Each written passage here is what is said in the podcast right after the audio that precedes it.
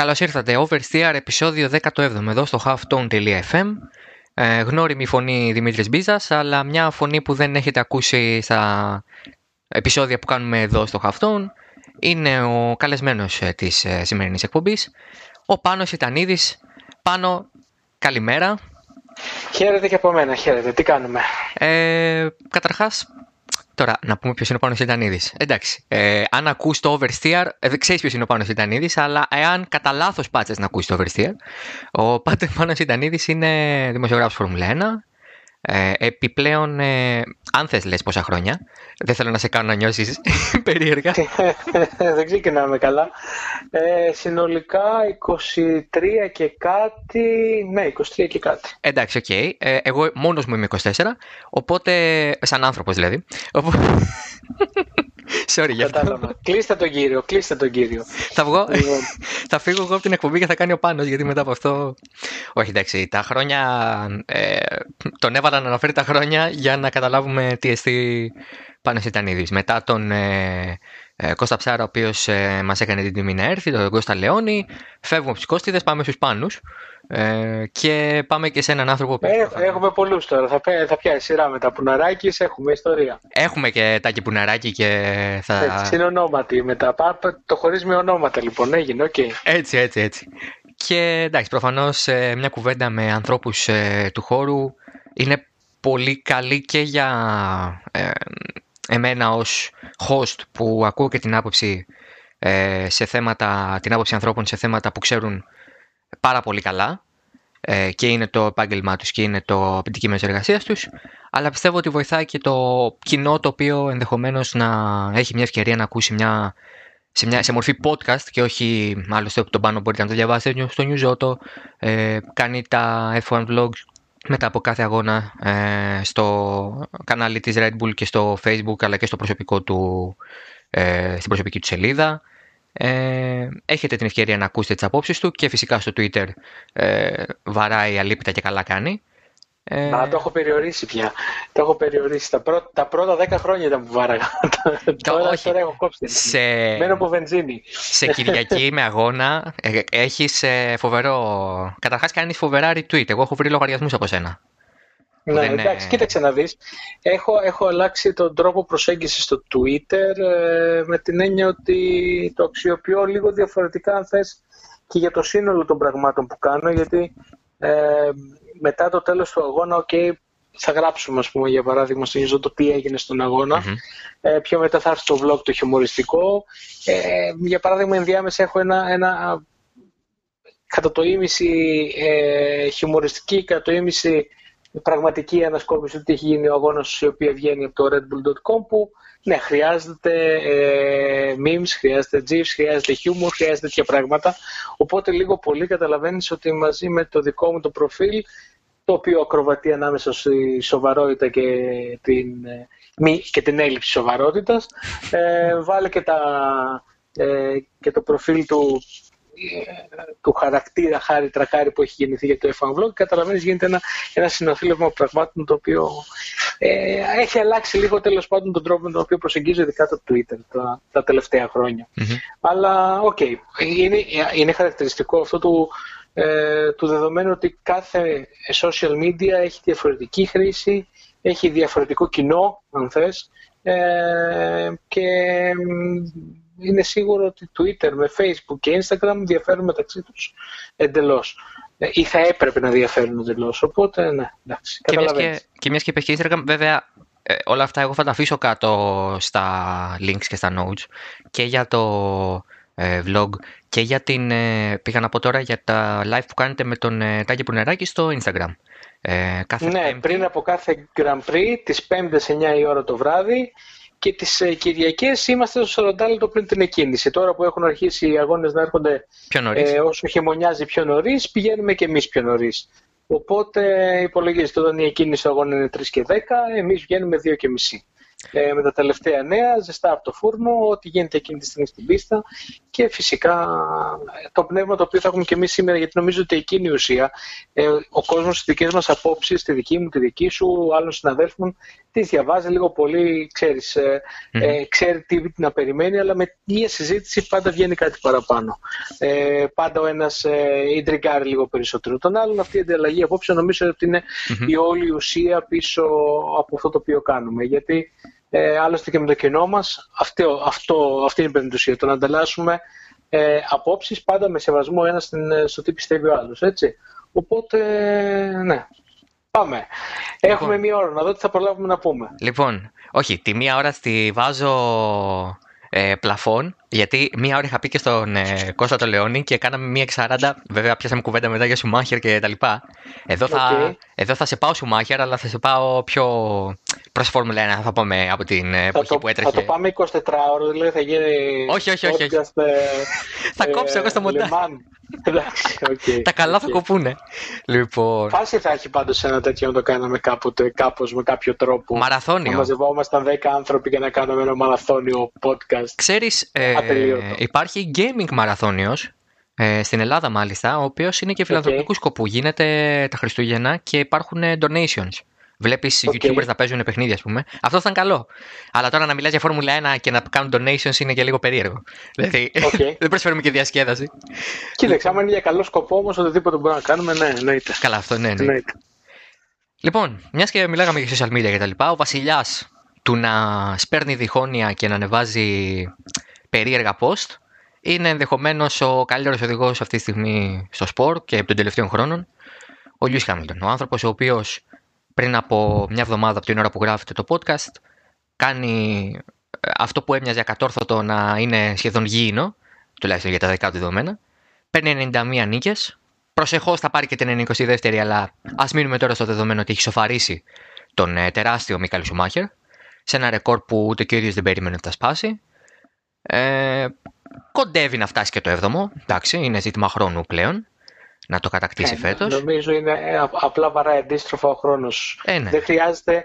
Ε, το αρκεί να είναι τρίτος από εδώ και πέρα σε κάθε γκράμμα πριν να κάνει βόλτα και να αφήνει μπότα με Verstappen μπροστά να τρώγονται. Αυτό. Και πάλι πρωταθλητής θα είναι. Και Άσε που, που μεταξύ μας και να τον αφήσει τον Μπότα σε νίκη, ο Μπότα δεν μπορεί να κάνει μόνος του. Οπότε ε, καταλαβαίνεις ότι το πρωτάθλημα νομίζω έχει κλειδώσει. Α πάμε στο ότι έχει ισοφαρίσει σε νίκες και τίτλους στον Σουμάχερ ήδη και δεν ξέρω αν υπάρχει κατηγορία άλλη στην οποία να υστερεί η ουσιαστική κατηγορία. Λοιπόν, και ξέρεις, θέλω να το δούμε.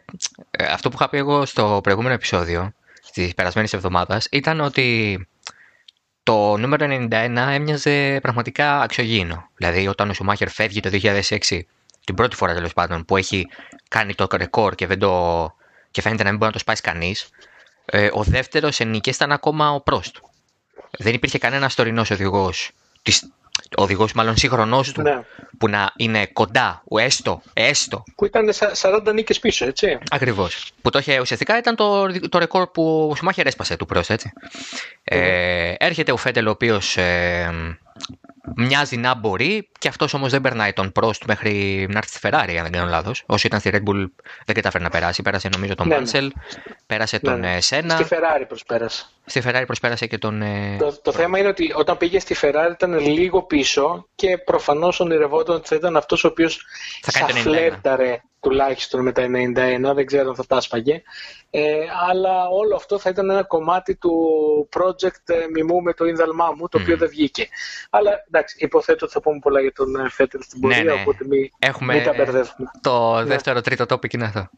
Επομένως, αυτό που θέλω να ακούσω από εσένα και τον Χάμιλτον είναι το feeling σου. Είσαι ένας άνθρωπος που έχεις καλύψει και τους δύο. Εγώ τον Σουμάχερ τον έχω στην, στο θυμικό μου ως θεατής. Ε, Αυτός ήταν που με έβαλε στη Φόρμουλα 1. Οπότε ενδεχομένως να είμαι και πολύ πιο μακριά και να μην μπορώ να το κατατάξω σωστά και να το εκφράσω σωστά. Εσύ που τους έχεις καλύψει και τους δύο. Ε, που τους έχεις δει και τους δύο. Που η δουλειά σου ήταν να βλέπεις έναν σουμάχερ, όπως έχεις πει και εσύ πολύ σωστά, να κερδίζει και να ε, σπάει κάθε ρεκόρ. Πώς πώς βλέπεις τον Χάμιλτον τώρα; Πιστεύεις ότι η ισοφάριση ας πούμε των ρεκόρ τον ισοφαρίζει μέσα εισαγωγικά και στις συνειδήσεις και στο Πάνθεον ή μια ξεχωριστή θέση για τον Χάμιλτον, μια ξεχωριστή θέση για τον ε, Σουμάχερ. Κοιτάξτε, θεωρώ ότι το Πάνθεον είναι εντελώς υποκειμενικό πράγμα και ο καθένας μας έχει διαφορετικό Πάνθεον. Ε, είναι δεδομένο ότι μέχρι τώρα, σε, στους μισούς οποίους θα έλεγε κάποιος ότι ο Σουμάχερ είναι ο σπουδαιότερος οδηγός όλων των εποχών, οι μισοί, ίσως και περισσότεροι, θα σου λέγανε ποιος Σουμάχερ, σένα. Ε, τώρα θα βγουν οι μισοί που θα ε, ακούνε για τον Χάμιλτον θα λένε ποιος Χάμιλτον, ο Σουμάχερ. Και θα υπάρχουν και οι υπόλοιποι που πάλι θα συνεχίζουν να υποστηρίζουν το ΣΕΝ. Άρα ε, καταλαβαίνουμε όλοι ότι ε, αυτή τη στιγμή ε, το μοναδικό πράγμα το οποίο μπορούμε να καταγράψουμε είναι αριθμοί. Και το μοναδικό πραγματικά συγκρίσιμο πράγμα είναι οι αριθμοί. Ε, οτιδήποτε άλλο, ε, όπου, όσο και να γίνει, όσο και να κάνει ο Ρος Μπρον ε, με τον... Αχ, κόλλησα τώρα, γερνάω. Ε, που κάνει την έρευνα που βγάλουν τους 10 πιο γρήγορους Α, με το AWS, με το Amazon. Ναι, με Sam Michael. Νομίζω με τον Sam Michael. Ε, ή με τον Sam Michael ή με τον ε, Smedley. Με τους Medley, μπράβο, με τους Medley, είδες. Ε, τα γερατιά που λέγαμε. Ε, και μόνο εκεί πέρα όταν έβλεπες στην πρώτη δεκάδα ε, Τρούλη, Κοβαλάινε και τα λοιπά, καταλάβαινες ότι κάτι δεν πήγαινε καλά σε αυτή τη λίστα. Έτσι, ναι, ναι, ναι. Και στον τρόπο με τον οποίο έχει προκύψει αυτή η λίστα. Όσο κι αν ένας ε, αλγόριθμος και ένας υπολογιστής μπορεί να καταλήξει αυτό το συμπέρασμα. Γι' αυτό λοιπόν λέω ότι δεν υπάρχει, δεν υπάρχει κανένας απολύτως τρόπος να συγκρίνεις πραγματικά ε, θρύλους. Ε, ειδικά όταν είναι σε διαφορετικές εποχές, με διαφορετικά δεδομένα, διαφορετικά μονοθέσια, κανονισμούς, πίστες, συνθήκες, αντιπάλους. Μπορώ να σου βάλω διάφορες παραμέτρους μέσα, οι οποίες θα μπλέξουν πολύ περισσότερο τα πράγματα. Ε, θεωρώ ότι για τον Χάμιλτον ε, είναι μια πολύ μεγάλη αδικία ε, το γεγονός ότι δεν λαμβάνει το credit το οποίο θα άξιζε κάποιος ο οποίος θα έφτανε εκεί. Δεν μπορούσα να διανοηθώ ποτέ ότι θα έφτανε κάποιος αυτούς τους αριθμούς και δεν θα λάμβανε την αναγνώριση που θα έπρεπε, γιατί δεν τη λαμβάνει ο Χάμιλτον, όπως σίγουρα δεν τη λάμβανε ούτε ο Φέτελ μέχρι εκεί που έφτασε. Έτσι. Αλλά ειδικά για τον Χάμιλτον, ε, καλός ή κακός, προφανώς κακός, ε, νομίζω ότι διάφορα άλλα πράγματα επηρεάζουν αρνητικά αυτή την κατάσταση. Μην ξεχνάμε ότι ο Χάμιλτον ήρθε και έσπασε ένα ε, μεγάλο γκέτο. Έτσι. Έγινε ο πρώτος έχρωμος οδηγός, ο οποίος δέθηκε στη Φόρμουλα 1. Και όχι μόνο αυτό, ε, ήρθε, πήρε πόλ, πήρε βάθρο, πήρε τίτλο ε, πολύ νωρίς και άρχισε να τα πολλαπλασιάζει όλα αυτά. Άρχισε να χτίζει ένα τεράστιο όνομα, ένα θρύλο.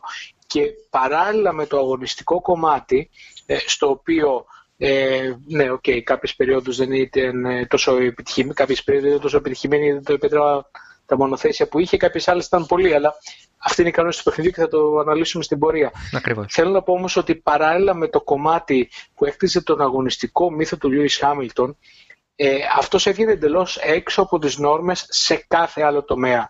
Ε, σχέσεις ε, με celebrities, ε, προσωπική σχέση με, μια, με ένα pop idol. Ε, άρχισε να βάζει να, να ενώνει τον κόσμο της Φόρμουλα 1 με τον κόσμο της μόδας. Με το Star System. Ήταν ανήκουστο έως τώρα, έτσι, με το Star System γενικότερα όπως λες. Ε, άρχισε να μπλέκει με πολιτικοποιημένα μηνύματα, όχι πολιτικοποιημένα, είναι σωστή λέξη, τέλος πάντων κοινωνικά μηνύματα. Κοινωνικά, το έτσι. Ε, ευαίσθητα. Άρχισε, άρχισε να, να διαφοροποιεί το προφίλ ε, του κορυφαίου οδηγού από κάποιον ο οποίος ξέρει απλά να χειρίζεται εξαιρετικά το τιμόνι. Όλα αυτά ε, επειδή ζούμε σε μια συντηρητική κοινωνία η οποία ε, μπορεί να μην αποδέχεται τις τολμηρές ενδυματολογικές ε, επιλογές. Μπορεί να μην αποδέχεται το γεγονός ότι ο Λιούις τα κάνει όλα με τον δικό του τρόπο. Δεν υπάρχει άλλος οδηγός, αν εξαιρέσεις ας πούμε κάποτε τον, τον Χάντα, ήταν μια άλλη εποχή τότε, που να έχει ακολουθήσει τόσο διαφορετικό δρόμο από την πεπατημένη. Ε, και ο Χάμιλτον το κάνει αυτό σε οτιδήποτε και αν καταπιάνεται. Ε, κάνει λάθη, προφανώς κάνει λάθη. Έχει υποπέσει ατοπήματα, προφανώς έχει υποπέσει ατοπήματα. Προφανώς όταν έχεις μια τόσο μεγάλη πλατφόρμα να διαχειριστείς ε, και δεν έχεις κάποιον να σε καλυμπράρει στο πώς τη διαχειρίζεσαι, είναι δεδομένο ότι θα κάνεις και εκεί λάθη. Και ο Χάμιλτον μην ξεχνάμε ότι ε, αν εξαιρεθεί η περίοδος ε, που ε, είχε προσλάβει για αυτό το ρόλο μια, την XXI Entertainment η οποία πήγε δουλέψει με Beckham, με, με τεράστια ονόματα αλλά δεν κράτησε πολύ αυτή η συνεργασία, πλέον τα κάνει όλα μόνος του. Ξέρουμε ότι σε αντίθεση με κάποιους άλλους, αυτός τουιτάρει και ποστάρει τα πάντα, κυρίως στο Instagram βέβαια, ποστάρει τα πάντα. Άρα είναι ε, εντελώς αληθοφανές αυτό το οποίο βγάζει, με την έννοια ότι βγάζει αυτό το οποίο έχει μέσα του, σκέψη που έχει μέσα του. Και επειδή ο Δής είναι τέλειος, ε, προφανώς και αυτός κάνει λάθη. Α, εγώ στέκομαι στο ότι παρά τα όποια λοιπόν λάθη και ατοπήματα τέτοιου είδους στην πορεια ε, προσπαθεί πάρα πολύ να εκμεταλλευτεί ε, την ε, φοβερή αυτή πλατφόρμα που έχει στα χέρια του και πάνε, νομίζω ίσως και σήμερα είναι ακριβώς ένας χρόνος από τη συνέντευξη που κάναμε στο, στο Brookland, στην Αγγλία πέρσι. Λοιπόν, ναι. που, που, που είχε τονίσει ε, πολύ το πόσο θέλει την απήχηση που έχει σε κοινό να την αξιοποιήσει με καλό τρόπο, βγάζοντας το καλό από μέσα μας, βοηθώντας με οποιονδήποτε τρόπο, είτε το περιβάλλον, ε, είτε οτιδήποτε άλλο. Είναι πολύ ευαισθητοποιημένο σε αυτά τα ζητήματα και δεν θεωρώ ότι είναι θέατρο που λένε πολλοί. Ε, θεωρώ ότι πραγματικά τον απασχολεί όλη αυτή η κατάσταση. Ξέρεις, ναι. Πες μου. Ξέρεις, αυτό που θέλω να τονίσω περισσότερο από όλα στο θέμα της ε, θέσης που παίρνεις τα πράγματα είναι ότι ε, και το 2020 είναι πολύ ιδιαίτερο, αλλά συνέβη και μια δολοφονία που τον ε, άγγιξε πάρα πολύ και άγγιξε και όλο το σπορ πάρα πολύ, τουλάχιστον έτσι φάνηκε σε ό,τι αφορά το σπορ, ε, με τον George Floyd το Μάιο. Δηλαδή, ε, πέρα από το... Αν σκεφτεί κανείς πριν από το 2020, ο Χάμιλτον έχει δύο με τρία χρόνια στα οποία μίλα για την ε, οικολογία, μίλα και για την ε, ε, διάκριση, την, το ρατσισμό, τα φαινόμενα ας πούμε ε, βίας απέναντι σε έγχρωμους, σε μαύρους ή σε ε, μειονότητες. Αλλά τώρα του έρχεται ουσιαστικά πάνω του και μια μεγάλη ευκαιρία να κάνει αυτό που θέλει όντως ε, και να μιλήσει ακόμα πιο ενεργά. Δηλαδή είναι μια... Έτσι, να πρωτοστατήσεις σε αυτό το κίνημα. Είναι μια τεράστια ε, ευκαιρία. Γιατί αυτό κάνει. Έτσι. Μια, τόσο μεγάλη, είναι μια σπουδαία προσωπικότητα, μια απήχηση σε όλο τον πλανήτη ε, και έχει την ευκαιρία να πρωτοστατήσει ένα κίνημα που ε, είναι επίσης η συγκυρία τέτοια που συμβαίνει σε μια περίοδο που μπορεί να το κάνει. Γιατί αυτή τη στιγμή, ε, έτσι όπως το βλέπω εγώ τουλάχιστον, η Φόρμουλα 1 προσαρμόστηκε στις κινήσεις του Λιούις Χάμιλτον, γιατί ο καλής ερώτηση οδηγός ξεκίνησε ένα movement μέσα από τα Grand Prix, κατευθυνόμενος προς τα κάπου. Και αυτό παρέσυρε ε, επικοινωνιακά όλο το σπορ και κάποιους άλλους συναθλητές του. Είμαι πεπισμένος ότι αν αυτή η ιστορία γινόταν για παράδειγμα το 2010, το 2009, το 2011, όχι επειδή δεν ήταν τόσο μεγάλο όνομα τότε ακόμα ο Χάμιλτον, αλλά επειδή τότε δεν υπήρχε Liberty Media και τα social media δεν ήταν όπως είναι σήμερα, τότε υπήρχε ένας Bernie Eccleston ε, και τα πράγματα ήταν διαφορετικά. Θεωρώ δεδομένο ότι δεν θα υπήρχαν τελειτουργικά πριν την κίνηση, παράδειγμα. Έτσι. Ε, και εδώ είναι προς τιμή της Liberty Media που ασπάστηκε, ε, αν θέλεις, και την, ε, τα θέλω του Λιούις, αλλά και γενικότερα το, το τι είναι σωστό, Δημήτρη. Εκείνη η ουσία, έτσι. Ε, είναι μια, ήταν μια τεράστια κοινωνική αδικία η οποία γίνεται των μειονοτήτων και νομίζω ότι το γεγονός ότι υπάρχει πλέον η πλατφόρμα που λέγεται social media για να αλλάξουν τα μηνύματα γιατί κακά τα ψέματα όταν είχαμε μόνο media, τα media ξέρουμε ότι μπορούν να κατευθυνθούν ναι. με, μέχρι το ε, ένα μικρό ή ένα τεράστιο ποσοστό. Στα social media όμως το κοινό, τον άνθρωπο, τον απλό δεν μπορείς να τον ε, κατευνάσεις. Οπότε εκεί πέρα βγαίνουν τα αληθινά συναισθήματα, βγαίνουν οι αληθινές τάσεις και επειδή η Φόρμουλα 1 έχει αγκαλιάσει λοιπόν τα social media, οτιδήποτε διαφορετικό θα ήταν ένα πολύ μεγάλο αυτογκόλ για το σπορ. Οπότε θεωρώ ότι ο Χάμιλτον εκεί παρέσυρε θετικά τη Φόρμουλα 1, όσο και αν, ε, για παράδειγμα, η Παγκόσμια Ομοσπονδία με τον Ζαν Τόντ προσπάθησαν να του βάλει ένα μικρό φρένο, τουλάχιστον στο τελετουργικό, ναι. ε, με την μπλούζα την οποία έχει Και εδώ θέλω να πω το εξής ότι όσο θεωρώ ότι ήταν σωστό από πλευράς Liberty Media να τον αφήσει ελεύθερο και να ενισχύσει όλα αυτά τα οποία ε, θέλει να φωνάξει, ε, θεωρώ επίσης ότι θα έπρεπε να υπάρχει ένα μέτρο, γιατί αυτή τη στιγμή ο Χάμιλτον ε, εξέφραζε μια κοινωνική αδικία, ε, την οποία την κρίνει ο καθένας όπως την κρίνει. Δεν ξέρεις αν αυτή η ελευθερία αύριο μεθαύριο χρησιμοποιηθεί διαφορετικά. Άρα καλό είναι να υπάρχουν και κάποια καλούπια μέσα στα οποία η ελευθερία θα φτάνει μέχρι ένα, ένα σημείο στο οποίο, ε, ξέρεις, να αφουγκράζεται το τι συμβαίνει στον κόσμο εκείνη, εκείνη τη στιγμή. Εγώ δεν θα έρθω τώρα να δικαιολογήσω, επειδή τώρα ήδη σκέφτομαι τι θα γραφτεί για αυτό το πράγμα που είπες. Εγώ θα κάνω μια εκτίμηση αποδόμησης αυτού που ανέφερε, στο οποίο συμφωνώ. Διότι διαβάζω πολύ συχνά, δημοκρατία έχουμε ό,τι θέλει ο καθένας. Όχι, όχι, όχι. Η δημοκρατία σου επιτρέπει να λες ό,τι θες, αλλά σου έχει και συνέπειες. Υπάρχουν και συνέπειες. Ε, όχι ότι το μήνυμα όχι ότι το μήνυμα του Χάμιλτον αυτό ήταν λάθος, έτσι, καμία περίπτωση. Όχι, όχι, ακριβώς αυτό λέω. Το συγκεκριμένο είναι σωστό. Αλλά, Αλλά αν αύριο, αύριο βγει κάποιος. Ε, αν, ο θα πω ένα παράδειγμα. Πες, πες. Τις ανάποδες πεπιθήσεις. Ναι, έτσι. μπράβο. Ε, εκεί μετά πώς θα τον σταματήσεις; Εγώ σου λέω και το εξής. Έχουμε έναν, ας πούμε, έναν Τούρκο οδηγό Φορμουλά 1 σε πέντε χρόνια. Και θέλει να υπερασπιστεί τη Βόρεια Κύπρο. Να μιλήσει για την ελευθερία της Βορείου Κύπρου. Mm-hmm. Φεύγουμε, φεύγουμε. Μετά πάμε σε πράγματα που είναι περίεργα. Που είναι... Ανοίγει ο σκός του όλου μετά. Ναι. Ε, για... οπότε... το, το παράδειγμα της Βορείου Κύπρου δεν είναι και τυχαίο, γιατί το θυμάσαι καλύτερα από μένα.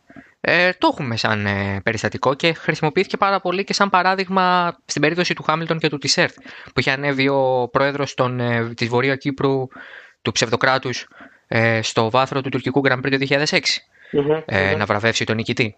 Ε, Φελιπέ Μάσα, δεν κάνω λάθος και είχε δημιουργηθεί μεγάλο θέμα. Είχε υπάρξει κύρωση προς τη μεριά της, ε, του promoter του αγώνα. Τέλος πάντων, ε, το, η ελευθερία σημαίνει ότι, η δημοκρατία μάλλον σημαίνει ότι έχουμε ελευθερία λόγου, αλλά ε, επιλέγοντας να μιλήσουμε για κάποια πράγματα, πρέπει να είμαστε έτοιμοι και για τις συνεπίες τους. Ε... Επειδή όπως λέμε, η εγώ είμαι πάντα το ρητού που λέει ότι η ελευθερία μου τελειώνει εκεί που αρχίζει η ελευθερία του άλλου. Ναι. Ε, χωρίς να καταπατάει ο ένας το αλλού. Αντιστοίχως, επειδή και εσείς απόψεις πρέπει ένας να σέβεται τις απόψεις του άλλου και να υπάρχει ένας διάλογος, σε τέτοιες περιπτώσεις πλέον όταν περνάμε μηνύματα τα οποία απλά πάνε κάπου δίχως διάλογο, πρέπει να υπάρχει ε, ένα μανατζάρισμα, πρέπει να υπάρχει ένας ένας έλεγχος. Γιατί όπως λες, άλλο το κοινωνικό και άλλο το πολιτικό. Και η γραμμή ανάμεσα στα δύο μερικές φορές είναι δυσδιάκριτη. Έτσι μπορεί το ένα να φέρει το άλλο και μετά να χαθεί μπάλα. Οπότε. Ναι, ναι πρέπει να προσέχουμε. Ε, στο θέμα το, ε, αν θέλεις, ε, οδηγικό, για να κλείσουμε το θέμα Hamilton και να προχωρήσουμε μετά στα Red Bull Honda, ε, που, τα έχουμε, που τα έχεις αναφέρει και εσύ δημόσια και έχουμε γράψει και έχουμε πει πάρα πολλά πράγματα. Ε, στο θέμα λοιπόν του Hamilton, αυτό που θέλω να εκφράσω εγώ σαν άποψη και να μου πεις τη γνώμη σου και να μου εκφράσει και εσύ τη δική σου γωνία σκέψης, είναι το εξής. Βλέπεις έναν οδηγό ο οποίος κατακτά τη μία νίκη μετά την άλλη φαινομενικά effortlessly. Ξέρουμε ότι δεν είναι effortlessly. Ε, ούτε κατά διάνοια. Εντάξει, αν είναι δυνατόν. Δεν πάει μόνο το αμάξι. Αλλά βλέπω μια μεγάλη αδυναμία του κοινού να καταλάβει ότι αυτό το πράγμα δεν είναι πρωτόγνωρο. Δηλαδή ότι δεν είναι ο πρώτος οδηγός στην ιστορία, στην 70χρονη ιστορία της Φόρμουλα 1, που κερδίζει επειδή το μονοθέσιο που έχει είναι το καλύτερο. Ε, εσύ, έχοντας δει άλλες δύο δυναστείες. Εγώ έχω δει πλήρως μία της Red Bull και έχω δει σαν θεατής απλώς ε, της Ferrari και μάλιστα στα τελειώματά της. Εσύ όμως έχοντας δει και τις δύο, ενδεχομένως να θυμάσαι και τη McLaren. Ε, Πιστεύεις ότι διαφέρουν πραγματικά, γιατί λένε όλοι Ο Σουμάχερ έχει ανταγωνισμό, ενώ ο Χάμιλτον ε, δεν είχε ανταγωνισμό. Άκουσα να δεις. Ε, ε, ο κόσμος έχει την εξής στάση να λατρεύει πάντοτε για κάποιον εξήγητο λόγο το παρελθόν οτιδήποτε έχει γίνει πριν από αρκετά χρόνια, το θυμόμαστε πάντα πολύ καλύτερο από ό,τι είναι αυτό το οποίο συμβαίνει σήμερα και από ό,τι είναι αυτό το οποίο θα έρθει αύριο. Για κάποιο ανεξήγητο λόγο, εγώ δεν το καταλαβαίνω. Ε, όπως ε, μνημονεύει πολλοί κόσμος στη Φόρμουλα 1 της δεκαετίας του 80 του 90, ναι, ok. Okay. Υπήρχαν ωραίοι αγώνες, αλλά υπήρχαν και τότε σούπες. Μεγάλες. Έχω ρίξει πιτσιρικάς κάτι ύπνους ε, αυγουστιάτικα μεσημέρια. Μεσημεριανούς. Φοβερούς. φοβερούς. Λοιπόν, κάθε εποχή έχει τα καλά και τα κακά. Και δυστυχώς υπάρχουν περίοδοι στο σπορ που έχουμε αυτοκρατορίες, οι οποίες πληγώνουν αν θες σίγουρα το, το γενικότερο ενδιαφέρον. Όπως λες ήταν με τη Ferrari 2000 με 2004, ήρθε μετά η Red Bull 2010 με 2013 και ήρθε μετά η Mercedes η οποία έχει ισοπεδώσει το σύμπαν από το 2014 και μετά. Ε, ε, δεν διακρίνω ιδιαίτερες διαφορές γιατί θεωρώ ότι ε, οι φουρνιές οι οποίες έχουν περάσει τα τελευταία χρόνια ήταν εξαιρετικές φουρνιές οδηγών. ε, και σε σχέση με κάποιους του παρελθόντος ενδεχομένως και πολύ καλύτερες. Γιατί ναι μεν θυμόμαστε τις φοβερές μάχες Σουμάχερ Χάκινεν και έχουμε να μνημονεύουμε τρία-τέσσερα συγκλονιστικά περιστατικά όπως εκείνο το ΣΠΑ, όπως η Ισπανία που είχε μείνει ο Χάκινεν και είχε κερδίσει τελικά ο Σουμάχερ. Τέλος πάντων, πολλές φοβερές μονομαχίες. Δεν ήταν όλοι οι αγώνες τότε έτσι. Όπως αντίστοιχα τώρα ε, δεν μπορούμε με τίποτα να ζυγίσουμε πραγματικά τι σημαίνει Χάμιλτον και τι σημαίνει Verstappen όταν ο ένας είναι ακόμα ενεργείο και ο άλλος είναι ακόμα στην αρχή. Αυτά θα, νομίζω θα τα αντιλαμβάνεται το ευρύ κοινό διαφορετικά μετά από 15-20 χρόνια. Ναι, ναι. Έχουν μείνει αλλιώς στην ιστορία. Και μην ξεχνάμε επίσης ότι σε σχέση με εκείνες τις εποχές παλαιότερες, πλέον έχει αλλάξει όλο το πακέτο. Υπάρχουν τα social media, υπάρχει πλήρης προβολή, ξέρεις τα πάντα για έναν οδηγό, άρα έχεις και πολλούς τρόπους, πολλούς λόγους να αντιπαθήσεις ενδεχομένως κάποιους ή να αντιπαθήσεις περισσότερο κάποιον ο οποίος δεν είναι στην αγαπημένη σου ομάδα. Ναι, ναι, ε, άρα να αποδομείς κάποια ονόματα περισσότερο. Οι οδηγοί βρίσκονται πιο συχνά μπροστά από μικρόφωνα και στις πιο νέες τους ηλικίες ξέρουμε ότι αυτό δεν είναι το καλύτερό τους. Για παράδειγμα, νομίζω ότι ο Verstappen στα πρώτα του χρόνια έχανε κοινό κάθε φορά που στεκόταν μπροστά σε ένα μικρόφωνο. Έτσι, δεδομένο. Πλέον, ακόμα και το λεκτικό κομμάτι που παραμένει το πιο αδύνατό του, έχει βελτιωθεί πάρα πολύ. Έτσι. Αλλά ήταν λογικό γιατί είναι ένα παιδί 17 χρονών. Ε, δεν μπορούσε από ένα 17χρονο, 18χρονο, 19χρονο να συμπεριφέρεται ε, όντας ένας ε, ολοκληρωμένος ε, χαρακτήρας πλέον. Έτσι. Ε, λέω λοιπόν ότι κάθε εποχή ήταν διαφορετική και για κάποιο λόγο τα παλιότερα πάντα το θυμόμαστε καλύτερα. Αυτό το οποίο έχει διαφορά σχέση με την αυτοκρατορία του Σουμάκερ και της Ferrari είναι ότι αυτή χτίστηκε ε, τούβλο-τούβλο επί σειρά ετών για να γίνει η αυτοκρατορία. Ε, 96, 97, 98, θα ήταν, από το, θα ήταν από το 99 αν ο Σουμάχερ δεν είχε σπάσει στο πόδι του.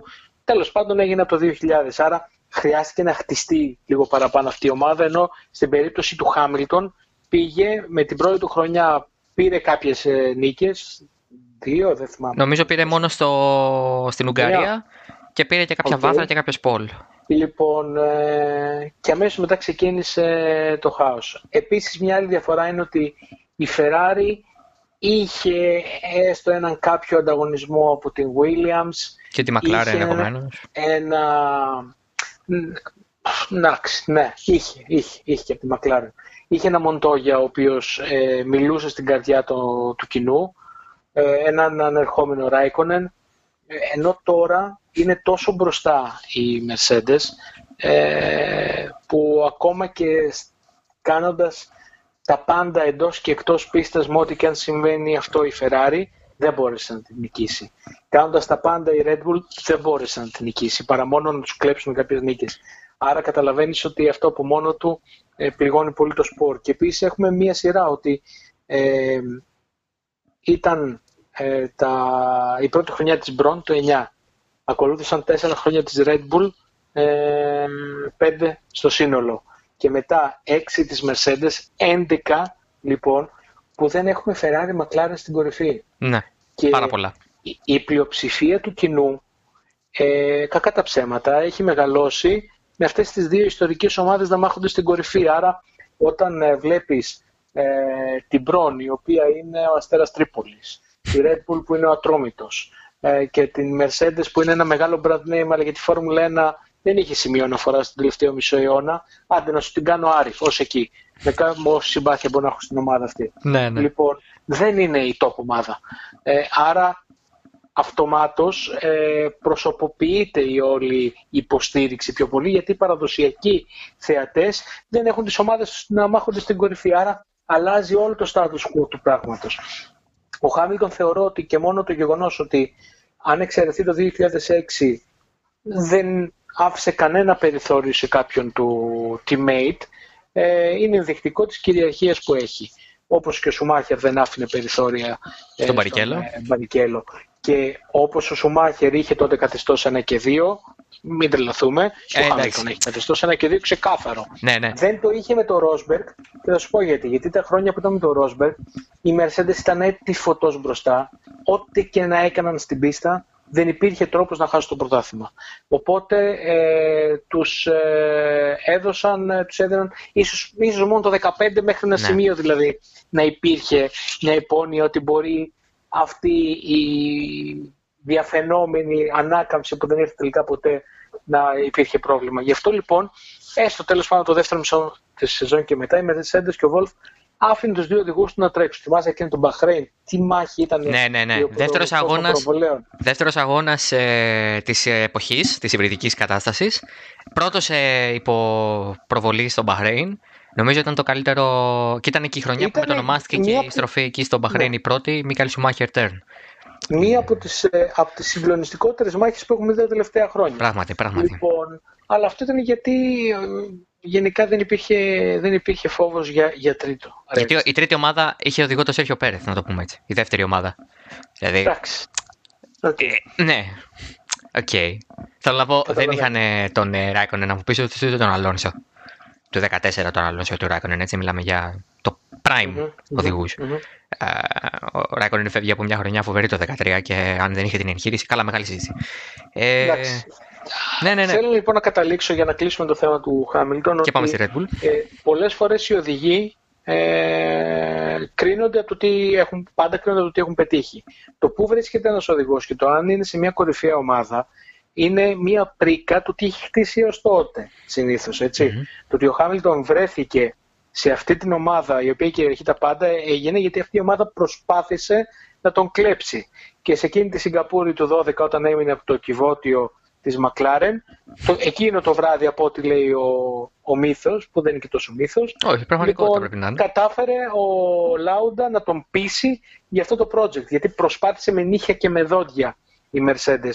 Και μόνο το γεγονός ότι μετά από εκείνη τη συμφωνία ο Λάουντα βρέθηκε ξανά σε ρόλο πρωταγωνιστικό σε μια κορυφαία ομάδα, ε, σημαίνει το τι του είχαν τάξει για να καταφέρει να φέρει το Χάμιλτον στην ομάδα, έτσι.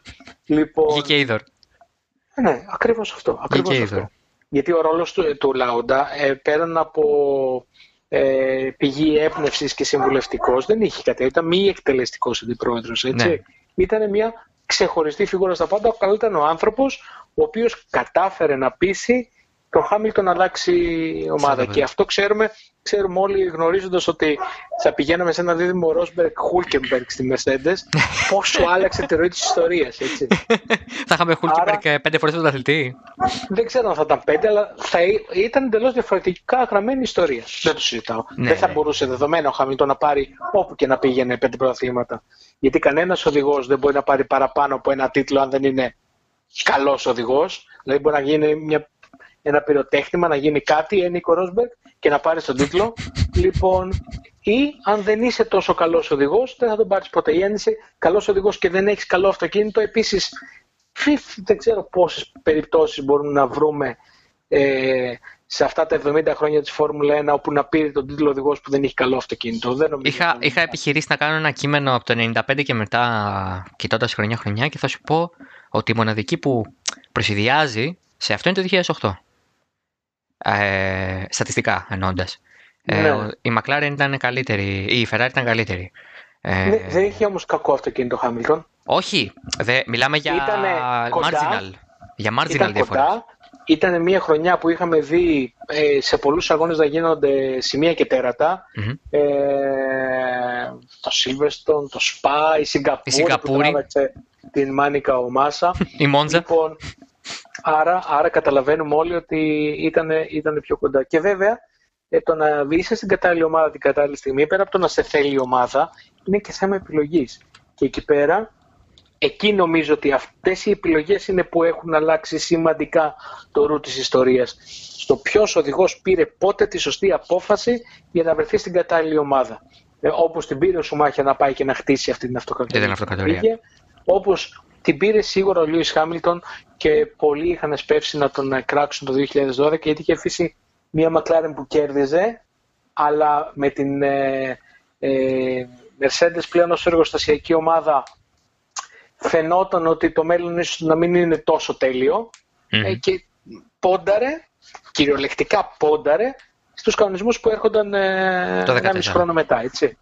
Λοιπόν, και το βγήκε. Και μπράβο του και μαγιά του. και όσο και, να, και αν δεν αρέσει σε πολύ κόσμο, ε, αυτή τη στιγμή ο Χάμιλτον έχει σοφαρίσει το Σουμάχερ στις δύο σημαντικότερες κατηγορίες, τον έχει ξεπεράσει περισσότερες από τις υπόλοιπες. Όσο και αν προσωπικά εγώ θεωρούσα, ξεχώριζαν τον Σουμάχερ έως τώρα έναντι των υπολείπων, δεν μπορώ να παραδεχτώ ότι ο Χάμιλτον τον έχει περάσει και από εκεί και πέρα ε, να περιμένουμε να δούμε πού θα φτάσει, πού θα τελειώσει η όλη ιστορία για να γίνει τότε ένα ταμείο στο τι έκανε και τι δεν έκανε κτλ. Γιατί εκεί αυτό το, το αμελούμε πολύ. Λέμε, Α, έσπασε το ρεκόρ. Το ρεκόρ θα συνεχίσει να γράφει. Ναι, ναι, ναι. μέχρι πότε. Θα φτάσει ε, κάπου. Να... Θα όταν τα βανιά θα δούμε. Που δεν θα μπορεί μετά να μαζευτεί ποτέ και από κανέναν, αν και ποτέ μιλές ποτέ. Εντάξει, θα δούμε, θα δείξει. Πάμε τώρα σε μια ομάδα που έφτιαχνε κάποτε τα ρεκόρ και τώρα κοιτάει απ' έξω που λένε και οι φίλοι μας οι Εγγλέζοι. Ε, τη Red Bull. Μια ομάδα που την είπες πριν ε, ατρομητό νομίζω.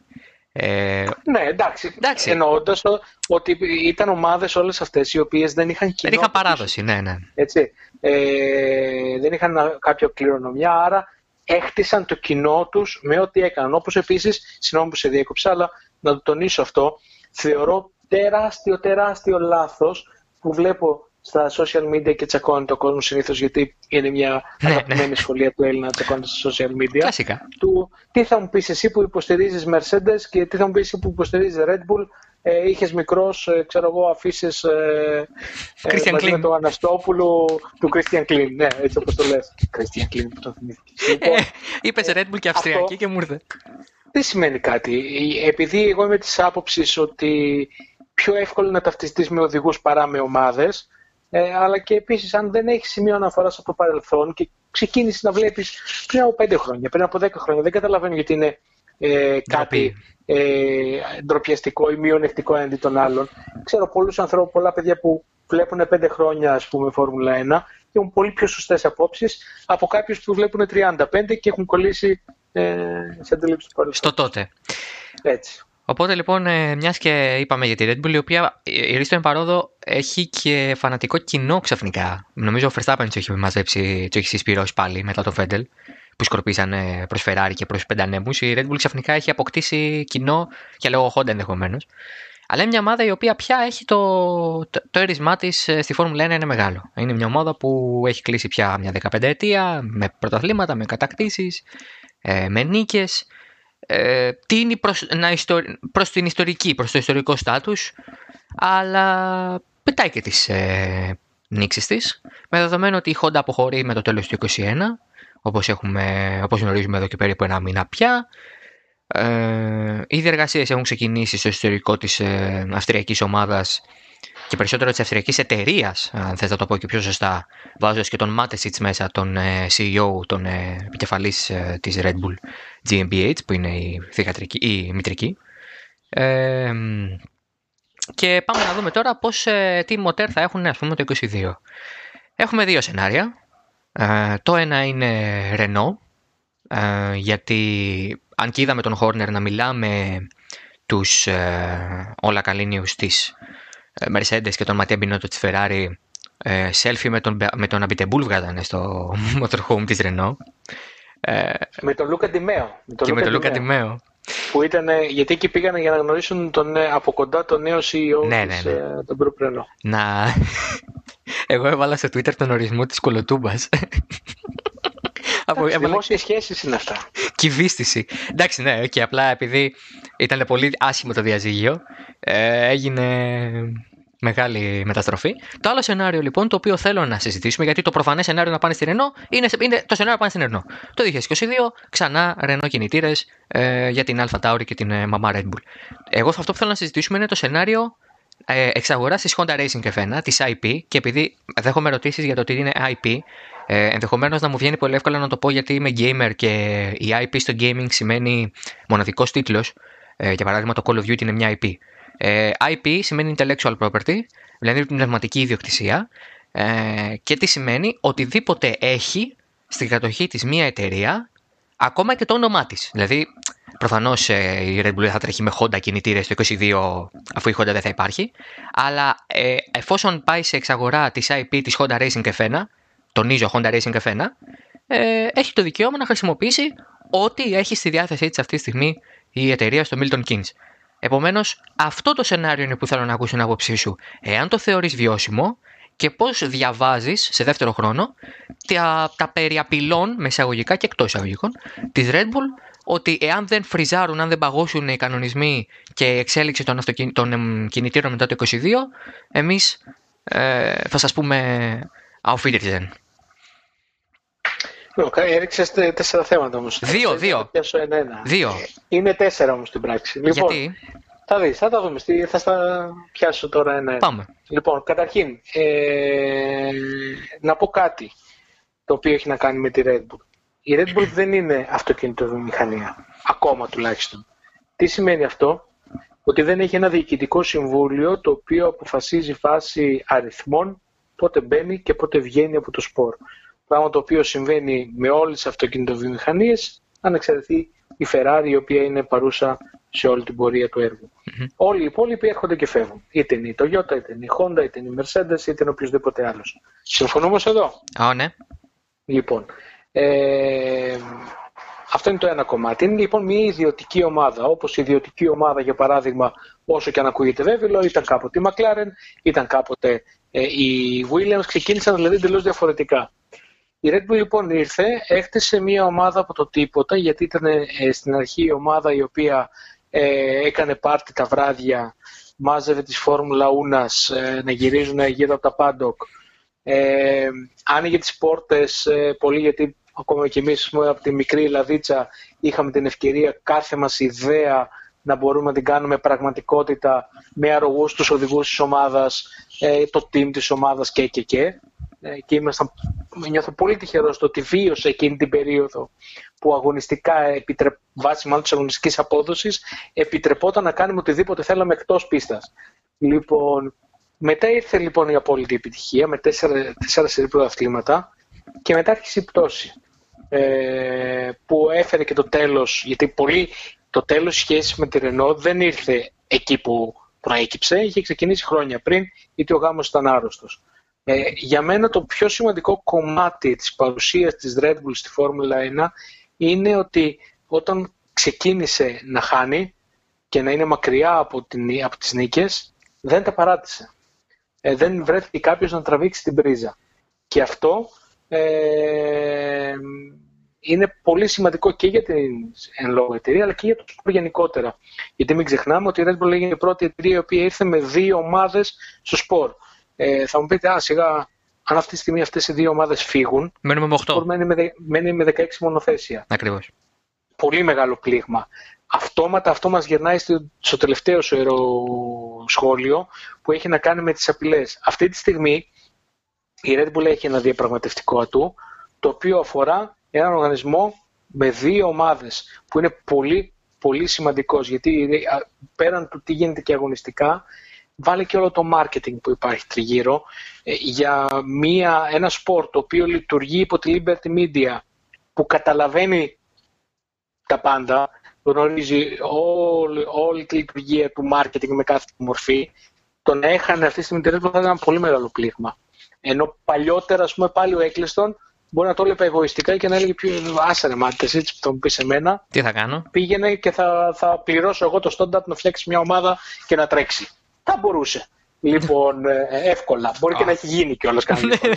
λοιπόν, ε, άρα ε, εκεί βάζουμε στο ότι είναι πολύ σημαντικό το γεγονός ότι η ομάδα μένει. Και νομίζω ότι είναι, οι απειλές είναι τζούχες, έτσι.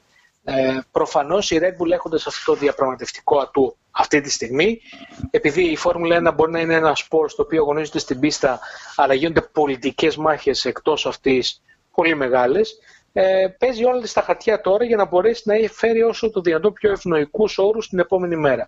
Και πάμε στην επόμενη μέρα.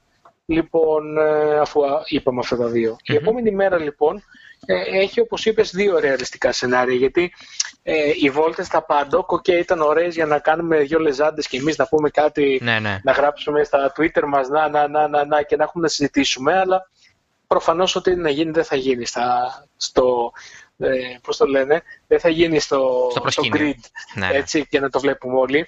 Ε, πιο ουσιαστικό ήταν αυτό το οποίο ανέφερες ε, που εθεάθη ο Μάρκο, ο Χέλμουτ Μάρκο ε, να πηγαίνει να βρει το Λούκα Ντιμέα και να γνωριστούν από κοντά. Αυτό εκεί είχε λίγη παρασκηνιακή εσάνς.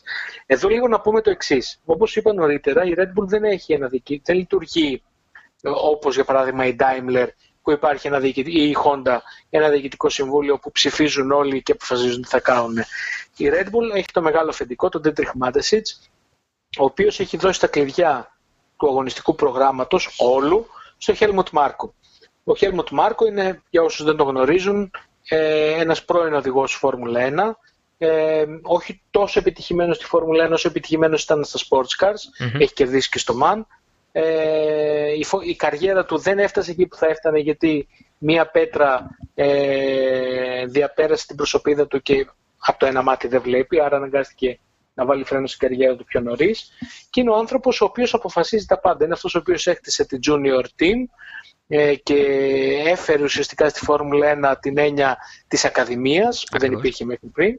Λοιπόν, και ο άνθρωπος ο οποίος έπεισε το έτσι να προχωρήσει σε μια τεράστια για την εποχή επένδυση, όχι μόνο να δημιουργήσει μια ομάδα, αλλά να δημιουργήσει δύο ομάδες ε, και να φέρει και ονόματα σημαντικά, γιατί το γεγονός ότι ε, στρατολόγησαν τότε τον Άντρια Νιούι ε, από τη Μακλάρεν, τον κορυφαίο ε, σχεδιαστή της γενιάς του, ε, νομίζω από μόνο του ήταν ε, sign of intent, έτσι. Ήταν ε, έχουμε έρθει για να μείνουμε. Ναι, ναι. Έχουμε έρθει να κάνουμε κάτι τουλάχιστον εδώ πέρα. Και εκεί, όπως και στην περίπτωση της ε, Ferrari με τον Σουμάχερ, πάλι χρειάστηκαν μερικά χρόνια, έτσι. Ξεκίνησε το 2006, 7, 8, 9, το 2010 πήρε τον πρώτο τίτλο. Ήταν το ίδιο, το ίδιο χρονικό πλαίσιο για τον πρώτο τίτλο. Λοιπόν, αυτό λίγο για να καταλάβουμε τη δομή. Αυτή τη στιγμή λοιπόν ο Μάτεσιτς αποφασίζει γιατί βάζει τα λεφτά, εμπιστεύεται πλήρως τον Χέλμουτ Μάρκο και από εκεί και πέρα έχει από κάτω ο Μάρκο τον Κρίστιαν Χόρνερ, ο οποίος ε, ε, για μένα είναι μια ηγετική μορφή στα paddock, γιατί αν σκεφτεί κανείς πόσο νέος ήταν όταν ε, βρέθηκε στο τιμόνι αυτής της ομάδας, έχοντας εμπειρία μονάχα από την δική του ομάδα στην ε, F3000 ε, και όμως κατάφερε ε, στην πορεία και να, να, να μπορέσει να συντονίσει καλά αυτήν την ομάδα αλλά και να αποκτήσει μια πολιτική οντότητα εκτός, εκτός πίστας πολύ σημαντική γιατί για μένα εγώ αυτή τη στιγμή το ξεχωρίζω δύο ανθρώπους στα πάντα. Τον Χόρνερ και τον Βόλφ. Και τον Wolf, είναι δύο προσωπικότητες οι οποίες ε, μπορώ να σου πω αυτή τη στιγμή ότι αν πηγαίνω στη Ferrari θα άλλαζαν τη Ferrari. Mm-hmm. δεν βρίσκω κάποιον άλλον ε, έχοντας βέβαια την απαραίτητη πίστοση χρόνου και την ελευθέρωση να κάνουν ό,τι θέλουν. Έτσι; λοιπόν, ε, αλλά είναι οι τα δύο πρόσωπα όσο αφεντικά από τα πάντα που θα μπορούσαν αυτή τη στιγμή να σκεφτούν ότι μπορούν να πάνε εκεί και να ότι κάνουν. Ότι μπορούν να κερδίσουν, ναι, ναι. Λοιπόν, ε, και πάμε στην ουσία λοιπόν. Αυτό είναι το τρίτο. Και πάμε στο τέταρτο που είναι η ουσία του πράγματος οι κινητήρες. Περιχόντα κτλ. Η Ρενό να πούμε ότι ε, είναι η δεύτερη επιλογή γιατί η Ρενό θα είναι υποχρεωμένη να το κάνει. Ακριβώς. Όντας η ομάδα η οποία δεν, έχει, δεν θα έχεις συνεργάτες, θα έχει μόνο την Αλπίν. Ε, βάσει κανονισμών της Παγκόσμιας Ομοσπονδίας, όταν μια ομάδα δεν μπορέσει μόνη της να φτάσει σε μια λύση για να έχει υβριδικές μηχανές κινητήρες, ε, θα πρέπει να πάρει κινητήρες έναν 15 εκατομμυρίων, που θεωρείται μια, ένα λογικό από, την, από τον προμηθευτή που προμηθεύει λιγότερους λιγότερους. Αυτή λοιπόν είναι η Renault. Και το deadline, και το deadline είναι ε, 1η Ιουνίου του προηγούμενου έτους, του τελευταίου έτους που έχει deal η εταιρεία. Δηλαδή, για να το μεταφράσουμε, 1η Ιουνίου του 2021 είναι η καταληκτική ημερομηνία για να δει η Red Bull τι θα κάνει. Συνεχίζεις. Ωραία. Αν και νομίζω ότι καταλαβαίνουμε όλοι ότι θα πρέπει να, να τα έχουν βρει πολύ νωρίτερα. Ε, ναι, αλλά θέλω να πω. Ναι, δεν θέλω να. Επειδή μπορεί ναι, όχι, το γράμμα του νόμου είναι όπως λες. Το γράμμα ναι, του ναι. νόμου είναι όπως λες. Αυτό λοιπόν είναι το plan B της Red Bull και νομίζω ότι αυτή ε, η επαφή η οποία υπήρχε με τον Helmut Marko και τον Luca Di πιο πάνω δηλαδή σε ιεραρχία από τους Horner και Abiteboul που πέρα από τα γελάκια στο Netflix μπορεί να παίζαν και ξύλο αν τους αφήναν ελεύθερους. λοιπόν, ε, δείχνει ότι πλέον πηγαίνοντας σε εταιρικό επίπεδο και όχι προσωπικό, γιατί πιο κάτω είχε γίνει προσωπικό, μπορεί να υπάρχει μια συνεργασία στο μέλλον. Λοιπόν, αυτό είναι όμως το Plan B. Έχει καταλήξει αυτό να είναι το Plan B. Και το Plan A, το οποίο στην αρχή όταν υπόθηκε ε, δεν φαινόταν και πολύ ρεαλιστικό. Ε, εγώ όταν το έλεγα, το έλεγα μετα, όχι μεταξύ σοβαρού και αστείου, αλλά γνωρίζοντας λίγο τη δομή του πράγματος εκεί πέρα. Πίστευα ότι υπό προϋποθέσεις θα μπορούσε να γίνει εφικτό ε, και στην πορεία έχει αποκτήσει πολύ μεγαλύτερη οντότητα από ό,τι πιστεύαμε όλοι. Ε, εδώ να πω επίσης ότι ε, εμείς μαθαίνουμε κάποια πράγματα τώρα. Αυτοί τα ξέραν πολύ πιο πριν. Έτσι. Ε, η Red Bull ήξερε ε, εδώ και μερικούς μήνες τις προθέσεις της Honda. Ε, ότι τέλος πάντων πηγαίνουν προς τα εκεί. Δεν ήταν και εν αιθρία. Και νομίζω ότι το καθοριστικό κομμάτι ε, σε ό,τι έχει να κάνει με την αξιολόγηση των πραγμάτων για μένα τουλάχιστον ήρθε όταν διάβασα την ανακοίνωση της Red Bull. Όταν διάβασα, γιατί πρώτα διάβασα την ανακοίνωση, την είδηση, ok, okay, ε, και μετά την ανακοίνωση της Honda η οποία έλεγε ότι φεύγουμε ναι, γιατί ναι, ναι. το πράσινο αποτύπωμα και διάφορα άλλα κανάλα τα οποία θεωρώ πράσινο αποτύπωμα. λοιπόν, ε, μην τρελαθούμε, η, Red Bull, η Honda φεύγει καθαρά ε, για το οικονομικό κομμάτι. Ναι, εντάξει, Όπως έφυγε το 2008, ε, ξανά οι Ιάπωνες βλέποντας την παγκόσμια κρίση οικονομική αυτή τη φορά λέω του COVID, ε, προσέχουν για να έχουν και μαζεύονται. Αυτό έκαναν και τότε, αυτό έκαναν και τώρα. Αυτό έκαναν και τώρα. Ε, και νομίζω ότι το, το κομμάτι με το, με το project ε, στην Αμερική το αποδεικνύει, γιατί μπορεί να είναι ένα άλλο παρακλάδι αυτό το οποίο προμηθεύει κινητήρες στα IndyCar, αλλά OK, okay, είναι ένα brand name, ένα όνομα, μία μαμά εταιρεία και από εκεί και πέρα okay, κάθε παρακλάδι έχει το δικό του budget για να το μοιράσει όπως νομίζει. Ναι, προφανώς. Και εκεί, εκεί πάμε στην ουσία, ότι το budget για τους κινητήρες στα IndyCar είναι αστείο σε σχέση με το budget το οποίο χρειαζόταν η εμπλοκή στη Φόρμουλα 1. Ε, γιατί δεν ήταν, ήταν η έρευνα, εξέλιξη, κατασκευή, ε, τα χρήματα που πλήρωνε στη Red Bull, γιατί πλήρωνε στη Red Bull χρήματα για να τρέχει ο Honda, ήταν τε, τε, τεράστιο έξοδο. Ε, και εκεί δεν το αδικό. Εγώ, εγώ το μοναδικό πράγμα στο οποίο αδικό τη Honda είναι στο ότι ε, θα ήθελα να, να πει: OK, παιδιά, όπως τότε. Οικονομική κρίση και φεύγουμε.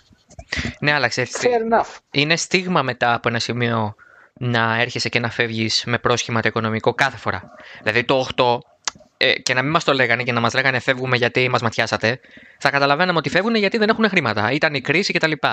Επειδή τώρα δεν ξέρω αν το έχουμε καταλάβει, αλλά περνάμε πάλι μια ε, τύπης οικονομική κρίση σε άλλο βαθμό πια. Δεν είναι τόσο χρηματιστηριακή όσο πραγματική και απτή ε, στην τσέπη του καθενός και στην τσέπη και των και εταιριών. Και δίχω σαφή ορίζοντα. Ακριβώς. Γιατί δεν ορίζεται από οικονομικούς όρους που εμπολείς προβλέπονται, ορίζεται από υγειονομικούς όρους που δυστυχώς δεν έχουμε ακόμα είναι deadline. Είναι ακόμα σταθής, έτσι, έτσι, έτσι. Ε, η Honda λοιπόν πράγματι φεύγει για το οικονομικό. Ε, την πιστεύω στο κομμάτι που λέει ότι θέλει να ε, γυρίσει και προς, την, ε, προς το eco-friendly.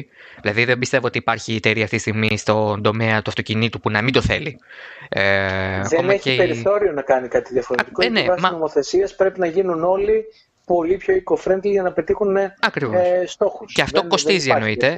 Και αυτό κοστίζει εννοείται. Οπότε φεύγοντας η Honda μπορεί να μας πει ότι θέλει. Το οικονομικό μένει. Συμφωνώ ότι το οικονομικό μένει. Και ό,τι και να πούν αυτοί. Και διαβάζω ότι λέει 400 λέξεις ανακοίνωση και πιθανά δεν αναφέρει το οικονομικό. Εντάξει, δεν αναφέρεται, αλλά διαβάζουμε και ανάμεσα στις γραμμές. Δεν χρειάζεται να διαβάζουμε κατά γράμμα αυτό που λέει μια εταιρεία. Ε, υπάρχει σκοπιμότητα σε αυτό που θα γράψει στην ανακοίνωσή της. Ε, επομένως, επομένως, το ζήτημα της ε, αποχώρησης της Honda, ε, επειδή λέει είναι η τέταρτη φορά που μπαίνει και η τέταρτη φορά που φεύγει. Ναι, εντάξει. Ποιος δεν το έχει ξανακάνει, δηλαδή. Ε, Όπως είπαμε, οι αυτοκινητομηχανίες μπαίνουν, έρχονται και φεύγουν και θα ξανάρθει. Θα ξανάρθει. Σε μπορεί σε 20 χρόνια να ξανάρθει. Έτσι, δηλαδή. έτσι. έτσι. Ε... Λοιπόν, δεν, δεν, απλά περίμενα, επειδή η Honda πρώτον είναι μια εταιρεία η οποία έχει πολύ μεγάλο κοινό σε όλο τον πλανήτη, ένα, και δεύτερον, οι Ιάπωνες διακρίνονται για το ότι είναι διαφορετικοί από τους υπόλοιπους. Ε, τους περίμενα πιο ειλικρινείς. Αυτό, αυτό λέω. Τίποτα άλλο. Ξέρεις, ε, ενδεχομένως η πολύ αναστροφή με τους Βρετανούς να μην κάνει καλά. Να σε χαλάσει. λοιπόν, ναι, ναι, ναι. Ιταλό, ε, Βρετανούς ή Ισπανούς. Λοιπόν, Α, ε, μα, ναι, για πάμε. Όπα, πάω, το πάω πιο πίσω. Λοιπόν, εντάξει, όχι, σοβαρά μιλώντας. Και πάμε, πάμε τώρα. Πόσο, πόσο ρεαλιστικό είναι, είναι, είναι όλο αυτό το σενάριο. Καταρχήν, αν το συζητάγαμε μέχρι πριν από δύο χρόνια το λέγαμε, δεν υπήρχε σενάριο. Mm-hmm. Αν δεν υπήρχαν budget caps, δεν υπήρχε σενάριο. Το έξοδο για να κάνεις όλο αυτό το πράγμα είναι πάρα πολύ μεγάλο. Αυτή τη στιγμή λοιπόν βρισκόμαστε σε μια συγκυρία στην οποία οι ομάδες, κάποιες ομάδες μάλλον, θα μειώσουν δραστικά τους προϋπολογισμούς τους. Η Red Bull είναι μία από αυτές ε, και κατ' εκτίμηση θα μειώσει το budget της ε, στο γύρω στο 50%. Εγώ θεωρώ ότι θα μπορούσε να είναι και μεγαλύτερο το ποσοστό από αυτό ε, στην πράξη, από το 50%. Ε, γιατί ε, είναι μία από τις ομάδες η οποία πιστεύω ότι μπορούσε κάτι να ξοδεύει 300 εκατομμύρια το χρόνο. Λοιπόν, αυτό το budget ε, πρέπει κάπου αλλού να διοχετευτεί, αφού υπάρχει. Και το προσωπικό που έχει η ομάδα πρέπει κάπως να απασχοληθεί. Η Red Bull μην ξεχνάμε λοιπόν ότι πέρα από την Alpha Tauri έχει και ένα άλλο παρακλάδι, η οποία λέγεται Red Bull Advanced Technologies.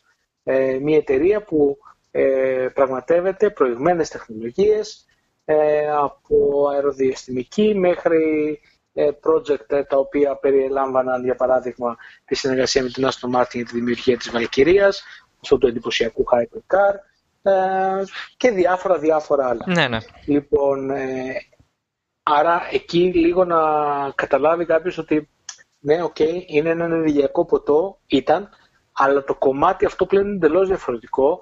Έχει μπει για τα καλά μέσα στο κομμάτι του τεχνολογικό.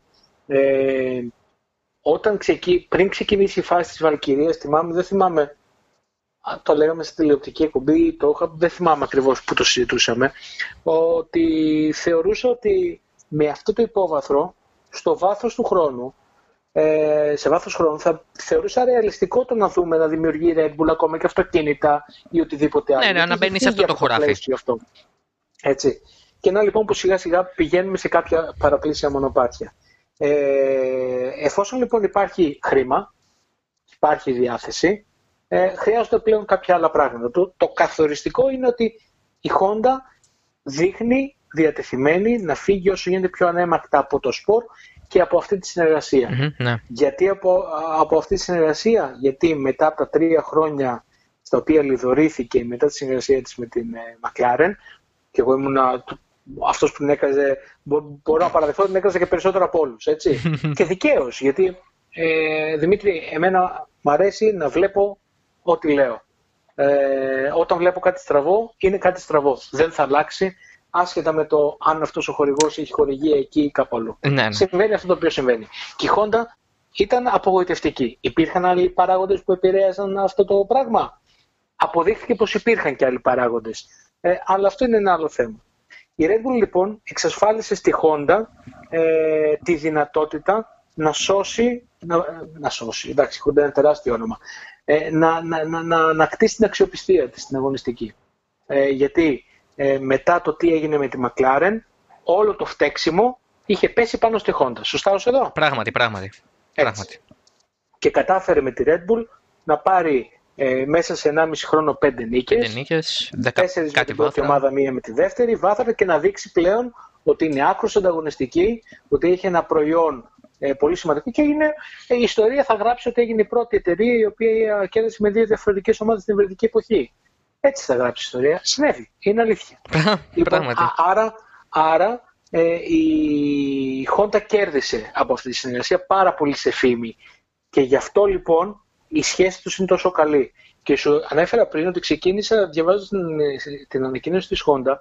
Για κάποιο λόγο την ανακοίνωση της Red Bull τη διάβασα μετά από δύο-τρεις μέρες. Δεν είχε πέσει στο μάτι μου, ξέρεις, περίμενα τα τυπικά. Ναι, ναι. Διαβάζοντας λοιπόν την ανακοίνωση της Red Bull και τον τρόπο με τον οποίο είχε γραφτεί το ύφος της, γιατί θεωρώ ότι ποτέ μα ποτέ δεν έχει σημασία το τι λέει κάποιος μπροστά από ένα μικρόφωνο ή μία ανακοίνωση, ε, αν δεν συνυπολογίσεις όλους τους παράγοντες τριγύρω και το τι μπορεί να κρύβει μέσα από τα λόγια που δεν λέει. Έτσι.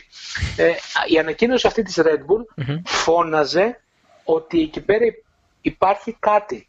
ότι η σχέση των δύο εταιριών είναι εξαιρετική ακόμα που όταν σε παρατάει ο κατασκευαστής τον οποίο πόνταρες πρόπερση ε, και σε αφήνεις στα κρύα του λουτρού ε, και Έχεις κάθε δικαίωμα να σε... Ναι, έχοντας δει πώ έσπασε συνεργασία με την Ρενό, περίμενες να, γίνουν, να γίνονται τέρατα τώρα, έτσι. Ναι, ναι, ναι. Ε, να έχουν βγει κατάνε. Κανονικά. Λοιπόν, και όμως είχε ένα εντελώς διαφορετικό ύφος. Εγώ εκείνη τη στιγμή, όταν διάβασα αυτή την ανακοίνωση, πονηρέθηκα και λέω, ε, ενώ είχαμε μιλήσει το προηγούμενο βράδυ με τον Τάκη Πουναράκη στο Instagram Live για το σενάριο αυτό, ότι θα μπορούσε ενδεχομένως να yeah, ναι, κάνει ναι. κάτι μόνη της. Εκείνο το επόμενο πρωί λοιπόν διάβασα αυτή την ανακοίνωση και λέω, όπα εδώ, εδώ έχουμε κάτι. Ε, αυτό το κάτι λοιπόν είναι η πρόθεση της Honda να πουλήσει τεχνογνωσία και τεχνολογία ή να παραχωρήσει. Δεν, δεν ξέρω τους όρους και επειδή είχα μια συζήτηση με έναν ε, αναγνώστη στα social media με το τι σημαίνει η IP και το τι όροι και περιορισμοί υπάρχουν και τα χρήματα και η αξιοποίηση. Ε, όπως και να έχει, εντός ενός νομικού πλαισίου, τα δύο εμπλεκόμενα μέρη θα αποφασίσουν πώς, τι θα δώσουν, τι θα πάρουν. Πώς θα γίνει, ναι, ναι, ναι. Πρέπει να τονίσουμε ότι το αγοράζω IP ε, είπα και πριν, ακόμα και το όνομα μπορείς να πάρεις. Προφανώς η Honda δεν θα το επιτρέψει αυτό να τρέχει κάποιος με το όνομά της χωρίς να είναι η ίδια εμπλεκόμενη μέσα σε αυτό. Αλλά ε, στο πλαίσιο μιας εξαγοράς intellectual property μπορείς να πάρεις τα πάντα. Αρκεί να μπορείς να συμφωνήσεις ναι. με το άλλο μέρος. Τώρα, προφανώς η Honda επιμένω ότι δεν θα συμφωνήσεις στο να ονομάζεται Honda Racing F1 και Honda ο κινητήρας αλλά ότι μπορεί να ονομάζεται Mugen, λέμε τώρα. Ε, ε, εκεί μπήκε το όνομα Mugen, γιατί εκεί κάποιος καταλαβαίνει ότι είναι powered by Honda, αλλά δεν είναι η Honda. Αλλά δεν είναι η Honda. Δηλαδή, είναι σαν να ε, λέμε AMG, σαν να λέμε... Ναι, θα είναι, θα είναι σαν να τρέχεις, αλλά δεν τρέχεις. Ε, ή θα τρέχεις και θα είναι σαν να μην τρέχεις. Τέλος πάντων είναι ρίση. Γέροντα Παΐσιος. Έτσι. Το... Λοιπόν, γι' αυτό μπήκε το όνομα Mugen στο παιχνίδι. Στο, ναι, ναι. Ε, γιατί είναι ένα, ένα υβρίδιο. Και έχει λοιπόν, και ιστορία στη Φόρμουλα 1. Έτσι, έτσι. Πώς μπορεί λοιπόν να δουλέψει όλο αυτό το πράγμα; Αυτό θέλω ε, να πω. Όπως είπες, ε, η, με την εξαγορά της ε, Honda Racing. Η Honda έτυχε να, να φτιάξει τις εγκαταστάσεις της στο Milton Keynes. Όταν ακόμα δούλευε με την McLaren, ετσι Το, η έδρα της στην Αγγλία είναι στο Milton Keynes. Απέχει από την έδρα της Red Bull 5,4 μίλια ε, απόσταση. 12 λεπτά από τον αυτοκινητόδρομο, 13 λεπτά αν πάρεις τους μέσα δρόμους με τα roundabouts. Κάνα μισάωρο λοιπόν, περπάτημα. Είναι πολύ κοντά. Ε, έχει λοιπόν ε, η Honda εκεί τις εγκαταστάσεις. OK, okay, δουλεύανε πίσω στην Ιαπωνία, αλλά καταλαβαίνουμε όλοι ότι παράλληλα με τη δουλειά που γινόταν εκεί, η καρδιά, ο πυρήνας του οργανισμού βρισκόταν στην, ε, στην Αγγλία. Λοιπόν, ε, Παραχωρώντας λοιπόν τις εγκαταστάσεις αυτές, με, το με, με τον κορμό του προσωπικού που υπάρχει ήδη, με την αξιοποίηση προσωπικού το οποίο θα είναι ελεύθερο, διαθέσιμο από τη Red Bull Racing λόγω του budget cap.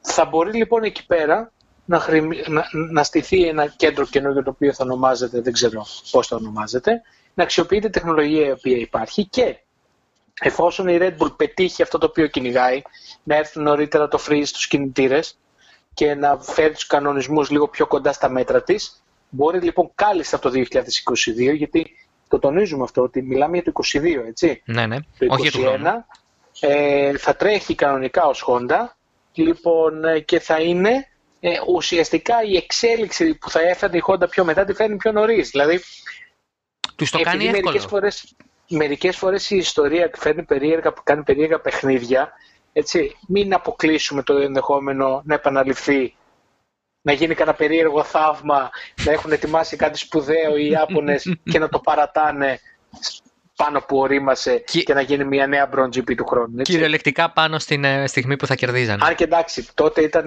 μια η διπλή διαχείριση, ήταν μια λύση αεροδυναμική η οποία έφερε, άλλαξε το Ε, και πάλι όμως. Ε, ε, ε, λοιπόν, το φτιάξανε και Χοντέι το εκμεταλλευτήκαν τελικά. Δεκτών, δεκτών, δεκτών, δεκτών. Άρα λοιπόν, ο οργανισμός υπάρχει, οι άνθρωποι υπάρχουν, είναι όλοι κοντά.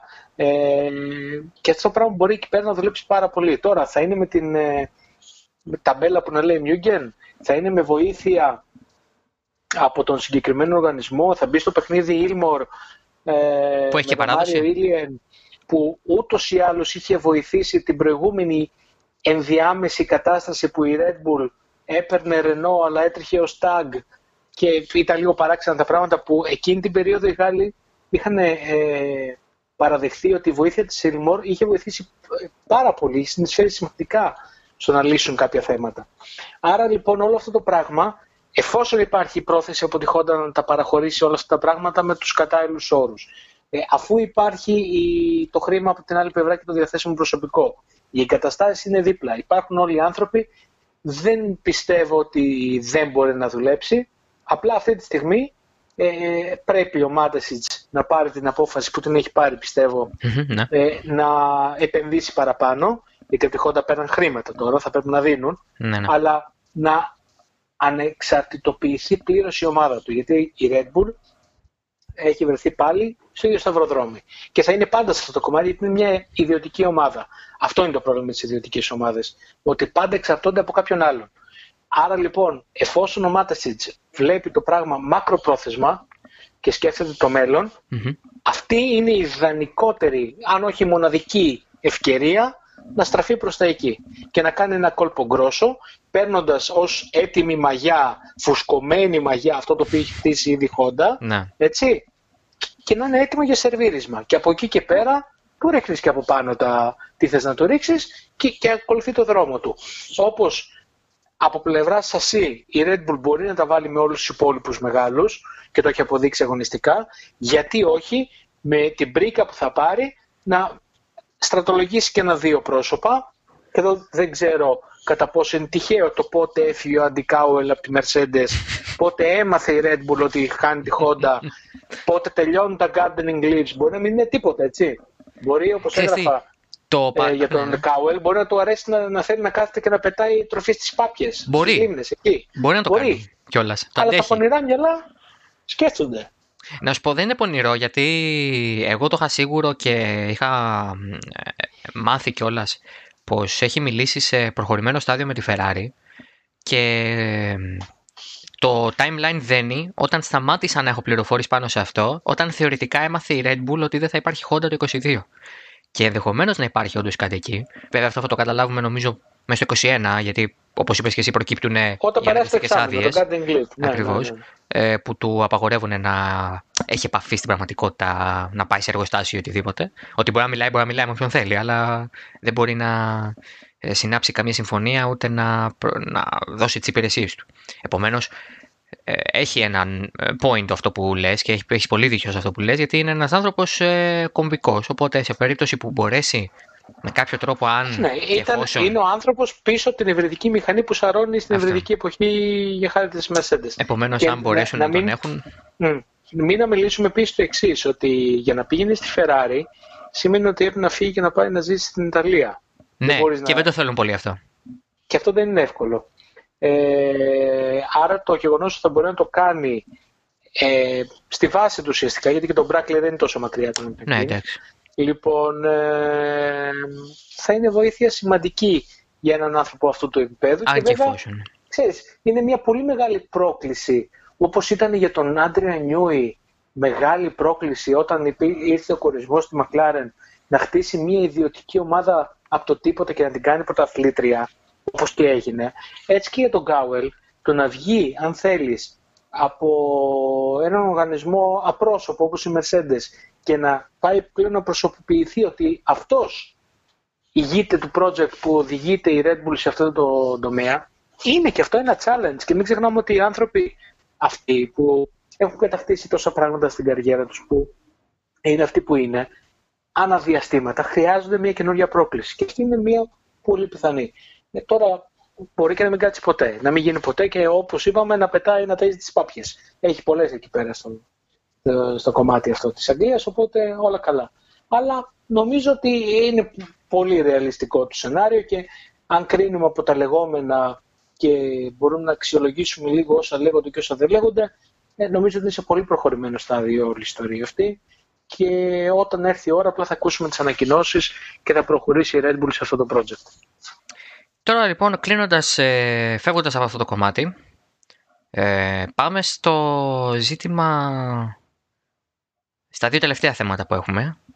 Ε, το ένα είναι ο Φέτελ και η Aston Martin το 2021 που είναι το μεγάλο. Εντάξει, το Αλόνσο Ρενό, άστο θα το συζητήσω με κάποιον π.χ. Τάκη Πουνεράκη που ξέρω τι αγάπη έχει στον ε, Φερνάντο Αλόνσο. Δεν το συζητάω με σένα γιατί είσαι biased και θα κάνουμε κουβέντα. Θα μου πεις Α, ο καλύτερος, Α, τέτοιο, Α, το χρειαζόμαστε. Ωραία, ο καλύτερος. Ε, ε τον, θα μου πεις τον χρειαζόμαστε και θα σου πω και εγώ δεν τον χρειαζόμαστε και θα τσακωθούμε ο νέα. Ε... Εκείνη η ουσία, ναι. Ε, όχι, δεν θέλουμε νούμερα με τζέρτζελο. Σημασία έχει να μπορούν να ακούγονται όλες οι απόψεις γιατί όταν συμφωνούν κάποιοι σε όλα. Όχι. Ε, δεν πάμε έτσι. Ε, ο, το μεγάλο τζέρτζελο θα γίνει με, μετάκι σε συζήτηση για Αλόνσο. Γιατί θα πάρω τη θέση τη δικιά σου και θα του λέω Μα καλά, ο Αλόνσο, το χρειαζόμαστε. Και θα τον φιτιλιάσω.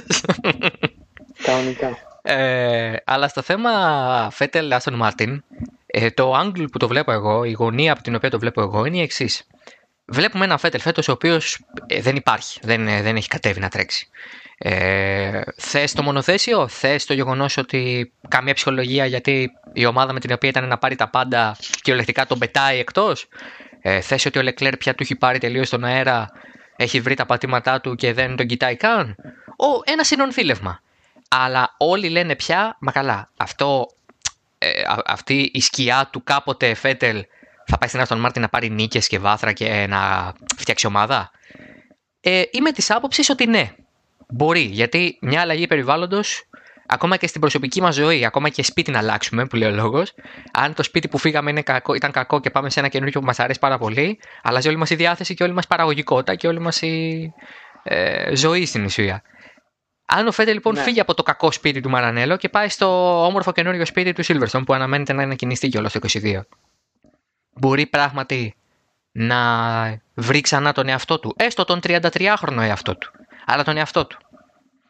Κοίταξε να δεις. Αυτό είναι ένα κομμάτι, επειδή το μνημονεύουμε πολύ τον Τάκη και θα φτερνίζεται τώρα. Ναι, ναι, ναι. Είναι ένα κομμάτι με, για το οποίο διαφωνούμε με τον Τάκη από το ξεκίνημα της χρονιάς, από πέρσι, μη σου πω. Λοιπόν, αλλά σου λέω το ξεκίνημα της χρονιάς, γιατί φέτος έχουμε και τα Instagram Live που το συζητάμε πολλάκις. Εγώ θεωρώ ότι δεν ήταν καθόλου χορτάτος. Δηλαδή, ο Φέτελ, τον οποίο έβλεπα ε, και που είχα τη χαρά και την τύχη να μπορέσω να τον ζήσω λίγο πριν έρθουν τα πρωταθλήματα και κυρίως πριν πάει στην Ferrari που πλέον δεν μπορούσε να τον προσεγγίσει εύκολα. Ε, έβλεπα έναν Φέτελ ο οποίος ήθελε και αγαπούσε πάρα πολύ ακόμα αυτό το οποίο έκανε. Κοιτούσε τα αυτοκίνητα, λες και τα παιχνιδάκια. Mm-hmm. Λες και ήταν τα αυτοκινητάκια που είχα εγώ στη, στο σπίτι και έπαιζα μικρός. Ακόμα. Και ε, κάναμε και την κουβέντα την Κυριακή στη Μόντσα έχει προηγηθεί ο αποκλεισμός του νωρίς νωρίς το Σάββατο.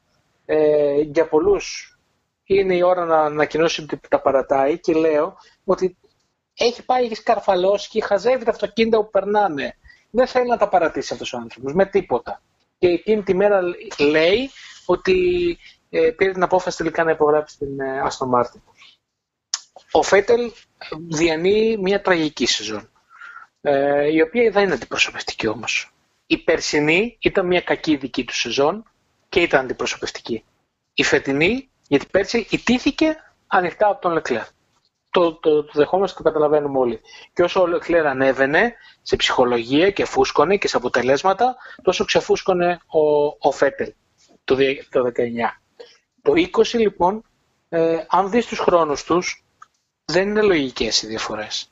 Ε, ο Ράσελ έχει το απόλυτο, είχε το απόλυτο με τον Κούμπιτσα και με τον Λαφίτη και τον Λατίφι και τα λοιπά. Δεν έχουν τη διαφορά που είχε ο Λεκλέρ με τον ε, Φέτελ. Δεν μπορεί ο Φέτελ με οποιαδήποτε γόμα, σε οποιαδήποτε πίστα και οποιαδήποτε συνθήκη να χάνει 3 και 4 δέκατα και 5 στο γύρο από τον Λεκλέρ. Δεν γίνεται. Δηλαδή, εκτός αν έχει ξαφνικά παθιανία, κάτι, ναι, μπερδεύει τον γκάζι με το φρένο, ε, δεν ξέρω, κάτι, κάτι τέτοιο. Δεν υπάρχει λογική εξήγηση σε αυτήν την εντελώς μεγάλη διαφορά, αν το κοιτάμε οδηγικά. Αν το δούμε από πλευράς μονοθεσίου, προφανώς είναι ένα μονοθέσιο το οποίο είναι στημένο στο θέλω του Λικλέρ, προφανώς. Και προφανώς από τη στιγμή που ο Φέτελ φεύγει και πάει και σε ανταγωνισμό, δεν γνωρίζει καν τι υπάρχει πάνω στο αυτοκίνητό του. Ξέρει απ' έξω ότι μπορεί να δει το μάτι. Έτσι. Είναι απόν από οτιδήποτε. Από πολύ νωρίς σεζόν έλεγε ότι δεν τους ενδιαφέρει η άποψή μου, ούτε για στρατηγικές, ούτε για εξέλιξη, ούτε τίποτα. Είναι πραγματικά ξένο σώμα και είναι όντως κακό και για τις δύο πλευρές το γεγονός ότι ολοκληρώνουν τη σεζόν μαζί. Θα έπρεπε ε, να έχει τελειώσει μεταξύ τους τη συνεργασία νωρίτερα, γιατί αυτό το πράγμα πληγώνει και τους δύο, θεωρώ. Ο Φέτελ λοιπόν είχε αδειάσει, και τον είχε αδειάσει ε, αυτή η Ferrari. Το όραμα το οποίο προσπάθησε να χτίσει και το οποίο τελικά κατέρευσε, λες και ήταν ε, ένας πύργος τζένκα και τράβηξε κάποιος τη βάση από κάτω. Και έσπασαν όλα, ναι. Έτσι, θεωρώ, για να είμαστε δίκαιοι, ότι ο Φέτελ, για παράδειγμα, σε σχέση με τον Σουμάχερ, και το λέμε όχι, για, και αυτό τον μπερδεύει πολλοί κόσμος, δεν συγκρίνουμε τον Φέτελ με τον Σουμάχερ. Ο Φέτελ είχε ως απόλυτο ίνδαλμα τον mm Σουμάχερ και θέλησε να τον μιμηθεί και να χτίσει το ίδιο πράγμα. Έτσι, προσπάθησε να πάει σε μια Ferrari την οποία την έκανε δική του. Το 2015 με τα Team Radio, με τα Ferraris Back, με, με, με καταλα... τότε ήταν εντελώς διαφορετική η δυναμική αυτής της ομάδας. Έτσι. Φαινόταν ότι χτιζόταν κάτι σπουδαίο για τα επόμενα χρόνια. Το οποίο όμως βέβαια στην πορεία τόνισε, για μένα ήταν λάθος για παράδειγμα που έφυγε ο Αριφαμπένε, έχει λάθος δομές, έχει, έχει, έχει, είναι όλα στραβά. Κατέρευσε λοιπόν αυτός ο πύργος και αυτός που καθόταν στις πολεμίστες ψηλά έπεσε, έκανε την μεγαλύτερη πτώση από όλους. Ε, άρα λοιπόν απέτυχε το. Το είπε και ο ίδιος. Το είπε και ο ίδιος, δεν χρειάζεται να το πούμε εμείς πια. Ναι, Έτσι. Γιατί κακά τα ψέματα. Είναι ένας, ο, ο Φέτελ για μένα είναι ένας οδηγός ο οποίος δεν έχει κρυφτεί ποτέ πίσω από δικαιολογίες και δηλώσεις. Και αυτή του η δήλωση σε εκείνη τη συνέντευξη ήταν χαρακτηριστική. Σου λέει: Εγώ πήγα στη Ferrari για να την κάνω πρωταθλήτρια. Δεν την έκανα, άρα απέτυχα. Δεν απέτυχα επειδή με πέρασε ο Λεκλέρ 3 δέκατα εδώ και 2 δέκατα εκεί. Πήγα να τους κάνω πρωταθλητής και δεν τα κατάφερα.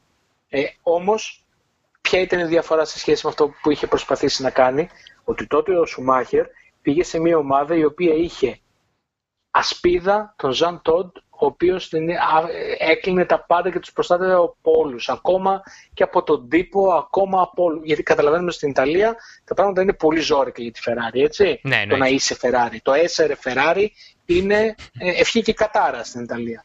Το φέρουν λοιπόν, βαρέω πολλές λοιπόν, φορές. Ακριβώς. Είχε τον Τόντ ε, κυματοθράφστη. Είχε τον Ρος Μπρον, ο οποίος ήταν ηγετική μορφή σε ό,τι είχε να κάνει με τη δομή της ομάδας, αλλά επειδή το επέτρεπαν τότε και οι συνθήκες και το πώς ήταν τα πράγματα, είχε και ένα δαιμόνιο μυαλό που σκεφτόταν στρατηγικές και περίεργα πράγματα και είχε τον οδηγό ο οποίος τις έφερνε εις πέρας πάντα. Είχε τον Ρόρι Μπίρν, ο οποίος ε, όχι απλά σχεδίασε φοβερά αυτοκίνητα, άλλαξε πλήρω τη δομή της Ferrari. Γιατί όταν πήγε ο Ρόρι Μπίν στη Ferrari, στο Μαρανέλο, δεν υπήρχε τμήμα σχεδιασμού, αυτό ήταν στην Αγγλία. Και τα μάζεψε όλα πίσω στο Μαρανέλο και έκανε, σημάζεψε λίγο την, την ομάδα. Άρα λοιπόν υπήρχε μια, ένα ολόκληρο team. Ακόμα και ο Ντομενικάλη σε πιο junior ρόλο ήταν εκεί. Ο Νιν, όχι ο Νιν, ο, ο σύντομα CEO το σπορ. Ναι, ναι, ναι. Λοιπόν, ε, Άρα υπήρχε ε, ένας οργανισμός ο οποίος ε, δεν πήρε τυχαία το όνομα Dream Team. Ήταν το κατάλληλο πρόσωπο σε κάθε τομέα του και όταν λέω κατάλληλο πρόσωπο, ακόμα και ο Μπαρικέλο ήταν ο ιδανικός για το ρόλο που είχε. Συμφωνώ απόλυτα αυτό. Για να μπουν όλα τα κομμάτια στη θέση τους και να γίνει αυτό το οποίο ναι. Τώρα δεν υπήρχε κάτι τέτοιο. Έτσι, ε, για να είμαστε δίκαιοι. Και ναι, ο Φέτελ από εκείνη την καταραμένη Γερμανία και μετά είχε κατηφόρα. Αυτό δείχνουν τα αποτελέσματα, ξεκάθαρη, αλλά δεν έφταιγε μόνο αυτός. Δεν, δεν μπορεί να χρεώνουν στον Φέτελ την αποτυχία της Ferrari. Ο Φέτελ απέτυχε να την κάνει πρωταθλήτρια. Δεν είναι υπεύθυνος στην αποτυχία της. Έτσι. Έχει, έχει διαφορά αυτό το πράγμα όσο και αν ακούγεται παρόμοιο. Γιατί δεν υπήρχαν ποτέ τα, τα γρανάζια στο μηχανισμό για να μπορέσουν να εξασφαλίσουν αυτό το οποίο είχε γίνει τότε. Και αν θέλεις, δεν υπήρχε τότε ένα αντίπαλο δέος σαν αυτό της, Μακλά, της Mercedes ε, σήμερα. Ο Φέτελ λοιπόν θεωρώ ότι είναι διψασμένος, γιατί μακρηγορούμε, λέμε ένα πράγμα και καταλήγουμε να λέμε 15. Όχι, μ' αρέσει, ε, ακούω. Θεωρώ ότι έχει δίψα για να πετύχει κάτι και θέλει να δώσει απαντήσεις. Το γεγονός ότι ανακοίνωσε την ιστορία με την Aston Martin στο Μουτζέλο, στο χιλιοστό Grand Prix της Ferrari, έτσι, δείχνει ότι ήθελε να απαντήσει. Ναι, ναι. Και δεν πιστεύω ότι υπάρχει κάτι το οποίο θα του έδινε μεγαλύτερη ικανοποίηση από εδώ και πέρα, από το να είναι στην πίστα μπροστά από τη Ferrari με αυτή την Aston Martin. Λοιπόν, ε... Που θα είναι Mercedes. Ναι. Εξέλιξη, ναι, OK. Okay. Είναι powered by Mercedes, uh, gearbox by Mercedes, Sponsored wheels by, by Pirelli, Pirelli, όχι Pirelli, Mercedes και wheels, όλα. Λοιπόν, ε, ήταν το καλύτερο δυνατό σενάριο για τον Φέτελ αυτή τη στιγμή. Ναι, Από τη στιγμή που δεν, ναι. δεν μπορούσε να γυρίσει στη Red Bull, γιατί νομίζω ότι ο Φέτελ θα ήθελε να γυρίσει στη Red Bull και να κλείσει την καριέρα του εκεί. Πράγματι. Α, γιατί είναι και ένας οργανισμός στον οποίο είχε μάθει να λειτουργεί σωστά άνθρωποι με τους οποίους είχε κατακτήσει τα πάντα, τουλάχιστον θα έβρισκε τον εαυτό του mm-hmm. ψυχολογικά, γιατί είναι ένας οδηγός ψυχολογίας ο Φέτελ, ξεκάθαρα. Ε, νομίζω λοιπόν ότι εκεί πόνταρε η Άστον Μάρτιν. Το όραμα του Λόρενς Στρολ είναι μεγάλο. Όπως είπες πολύ σωστά νωρίτερα, η Racing Point δεν θα γίνει απλά Άστον Μάρτιν αλλάζοντας μια ταμπέλα έξω. Νέες εγκαταστάσεις, 20% περισσότερο προσωπικό, περισσότερη Mercedes κάτω από το περιτύλιγμα. Ε, Ένας οργανισμός με όραμα. Ακριβώς. Και ένα μεγάλο brand name στο οποίο ο Φέτελ θα αποτελεί πρεσβευτή εξαιρετικό. Εννοείται. Έτσι δεν το συζητάμε για να πουλάει αυτοκίνητα. Από ό,τι διάβασα έχει πάρει και μετοχές της ομάδας. Έχει δέσει το γλυκό εκεί πέρα.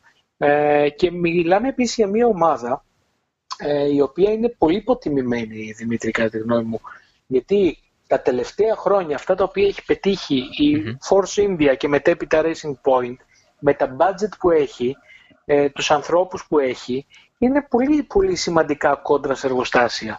Και νομίζω ότι είναι λίγο υποτιμημένη σαν ομάδα. Άρα με την τόνωση σε χρήμα, σε προσωπικό, σε εγκαταστάσεις, σε οδηγούς, την έλευση των budget caps που θα φρενάρουν ίσως λίγο τους μεγάλους, μπορεί αυτή η ομάδα ε, να αποτελεί παίχτη σημαντικό από εδώ και πέρα. Γιατί το μεγάλο αφεντικό είναι αντίστοιχο του Dietrich Mateschitz και σε χρήμα και σε θέληση. Ε, και έχει και ένα κίνητρο παραπάνω αυτός, ότι θα θέλει να κατακτήσει τα πάντα με το γιο του. Και εδώ ο Φέτελ μπορεί να έχει έναν εξαιρετικό ρόλο και νομίζω ότι και αυτό παίζει κομβική, ε, έχει κομβικό ρόλο στην ε, επιλογή του. Να κάνει tutoring. Μπορεί να κάνει tutoring, ακριβώς, ακριβώς αυτό. Θα είναι ο ιδανικός για να βρεθεί στο πλευρό του Lance Stroll. Θα χρησιμοποιήσω μια έκφραση, μια απάντηση που μου έδωσε ο Αντώνιο Φίλιξ Τακώστα, πρωταθλητής στη Φόρμουλα 3, ο οποίος ε, μιλήσαμε και λίγο για τη Φόρμουλα 1. Στη Φόρμουλα 3 είπα. Φόρμουλα E. Αυτό πήγα να σου πω τώρα, ναι. Ναι, ναι, ναι Φόρμουλα E. Μιλήσαμε και λίγο για τη Φόρμουλα 1. Προφανώς έχεις σπίτι του βελάκια που στο κέντρο του στόχου Τον έχει τη φωτογραφία του Χέλμουτ Μάρκο ε, και πετάει τα βελάκια κάθε μέρα για να εκτενωθεί. γιατί ήταν ο επόμενος στην κούρσα διαδοχής για να βρεθεί στην Τόρο Ρώσο και ξαφνικά τον παίρνει τηλέφωνο ο Μάρκο και του λέει Ναι, ωραία, το έχω τάξει, αλλά ξεχασέ το. Θα πάρουμε τον Δανέλ Κιάτ. Λοιπόν, που τότε, αν θυμάσαι, ο Κιάτ ήταν πολύ μεγάλη έκπληξη γιατί δεν ήταν στην κούρσα διαδοχής από τα πρώτα ονόματα. Ούτε καν. Έτσι. Αλλά εντάξει, έπαιζε σημασία για την αγορά της Ρωσίας και βρέθηκε εκεί που βρέθηκε.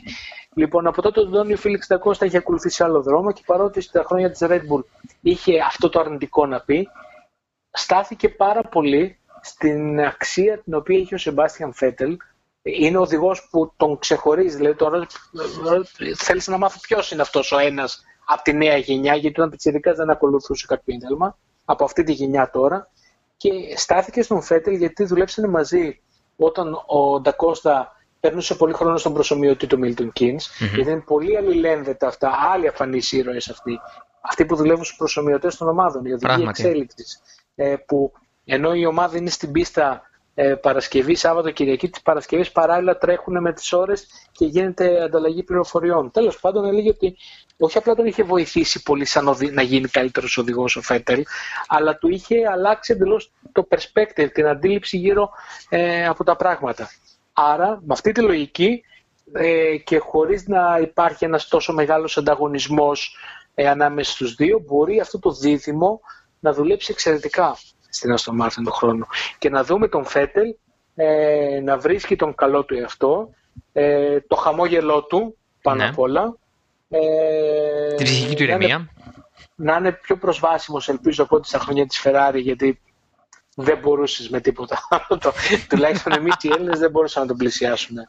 Εγώ δεν έχω ψάξει καν. Ε, ξέρεις, εγώ, δεν, εγώ όποιος οδηγεί για τη Ferrari του ξεχνάω για προσέγγιση και για συνέντευξη ή οτιδήποτε. Όχι, δεν, δεν, και να σου πω, όχι είναι, πέραν το ότι είναι πολλές υποχρεώσεις, ε, παρότι στην ε, Ferrari ε, υπήρξε η έλευση της... Ε, αχ, κόλλησα. Ε, αν, αν ψάχνεις όνομα το εγώ θυμάμαι, αλλά εννοεί στην press officer...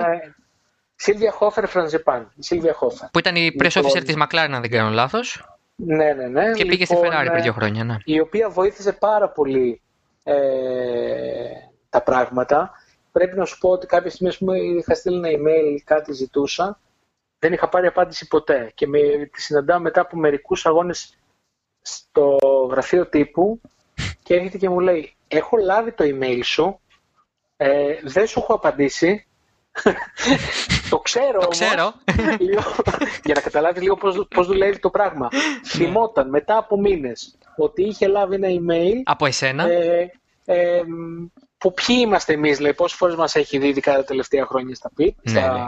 Πάντοκ, γιατί καταλαβαίνεις ότι όταν αλλιώς είναι κάποιος να είναι 17 αγώνες εκεί, και αλλιώς έναν και δύο. Ναι, ναι. Λοιπόν, και το έχω στο μυαλό μου αυτό, αλλά ξέρω, ήξερα ότι αυτό σαν μου λέει δεν μπορούμε να το κάνουμε αυτό που μου ζητάει. Λοιπόν, ναι. τέλος πάντων.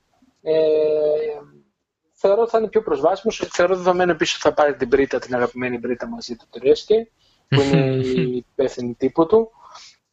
Μιλώντας λοιπόν, θα σου πω τώρα και έχουμε, έχω περάσει μερικά εφιαλτικά λεπτά τις διαδρομές από το Milton Keynes, γιατί και λέγαμε για τους επαρχιακούς εκεί, πηγαίναμε για, το, για την αεροδυναμική σύραγγα της Red Bull και είναι η Μπρίτα στο τιμόνι και την πιάνει ένα, ένας πανικός γιατί έχει ξεχάσει κάτι. Λοιπόν, και ξεχνάει ότι κρατάει τιμόνι. Έτσι πρέπει να σου πω. Οδηγούσα στην, στην Αγγλία, ο συνοδηγός είχα απλώσει, έπιανα το τιμόνι και πηγαίναμε. Που, που, που καταλαβαίνεις ότι όταν άντε να το κάνεις εδώ πέρα, OK, okay, να το κάνεις στα αριστερά, ναι, ήταν ένα πρόβλημα. Ε, τελείως ανάποδο, ναι, ναι, ναι. Ναι, ζήσαμε, ζήσαμε όμως. Ναι, okay, εκείνη, εκείνες εποχές ήταν πολύ ωραία τα πράγματα. Τέλος πάντων, ε, θεωρώ λοιπόν για να κλείσω το κεφάλαιο Φέτελ ότι και αυτός θα βρει την υγειά του και την ηρεμία του και τον καλό του εαυτό, όσο καλός μπορεί να είναι αυτός ο εαυτός, δεν ξέρω. Ε, και νομίζω ότι και η ομάδα αυτή έχει προοπτικές. Είναι, αυτό είναι το πολύ σημαντικό, ότι η ομάδα αυτή ε, έχει κάνει εξαιρετική δουλειά τα τελευταία 7-8 χρόνια με τα budget που έχει ε, και με περισσότερα χρήματα θα μπορέσει να κάνει περισσότερα πράγματα.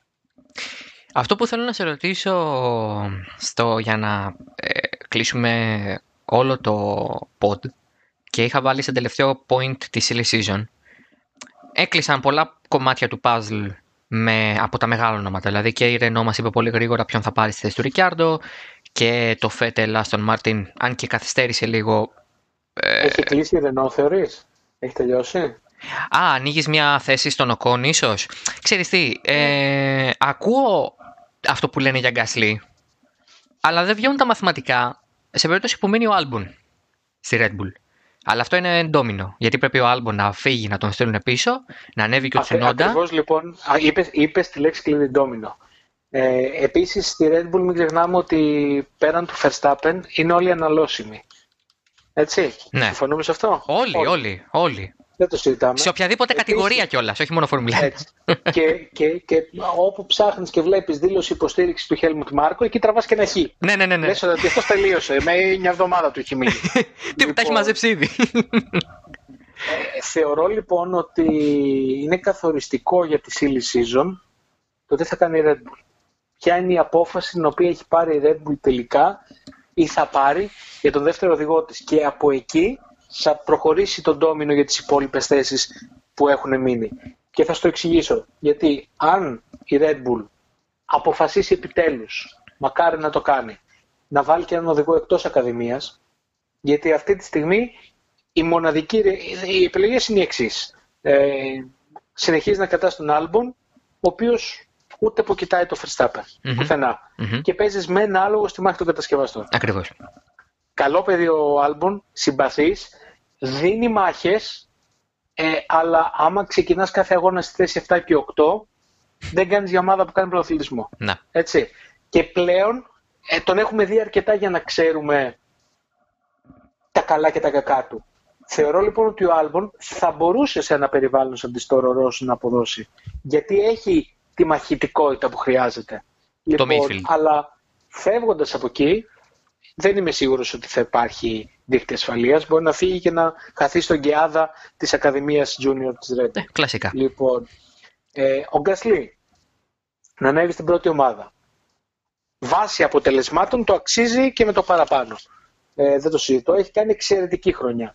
Και έχει κάνει μια εξαιρετική χρονιά όμως Και το μισό της προηγούμενης ήταν εξαιρετικό, έτσι. Είχε και βάθρο, Μπαχρέιν. Όντως. Λοιπόν, ε, είναι όμως ένα περιβάλλον που τον βολεύει και επίσης ε, δεν έχει καθόλου πίεση. Αυτή την πίεση που τον γονάτισε στην πρώτη ομάδα.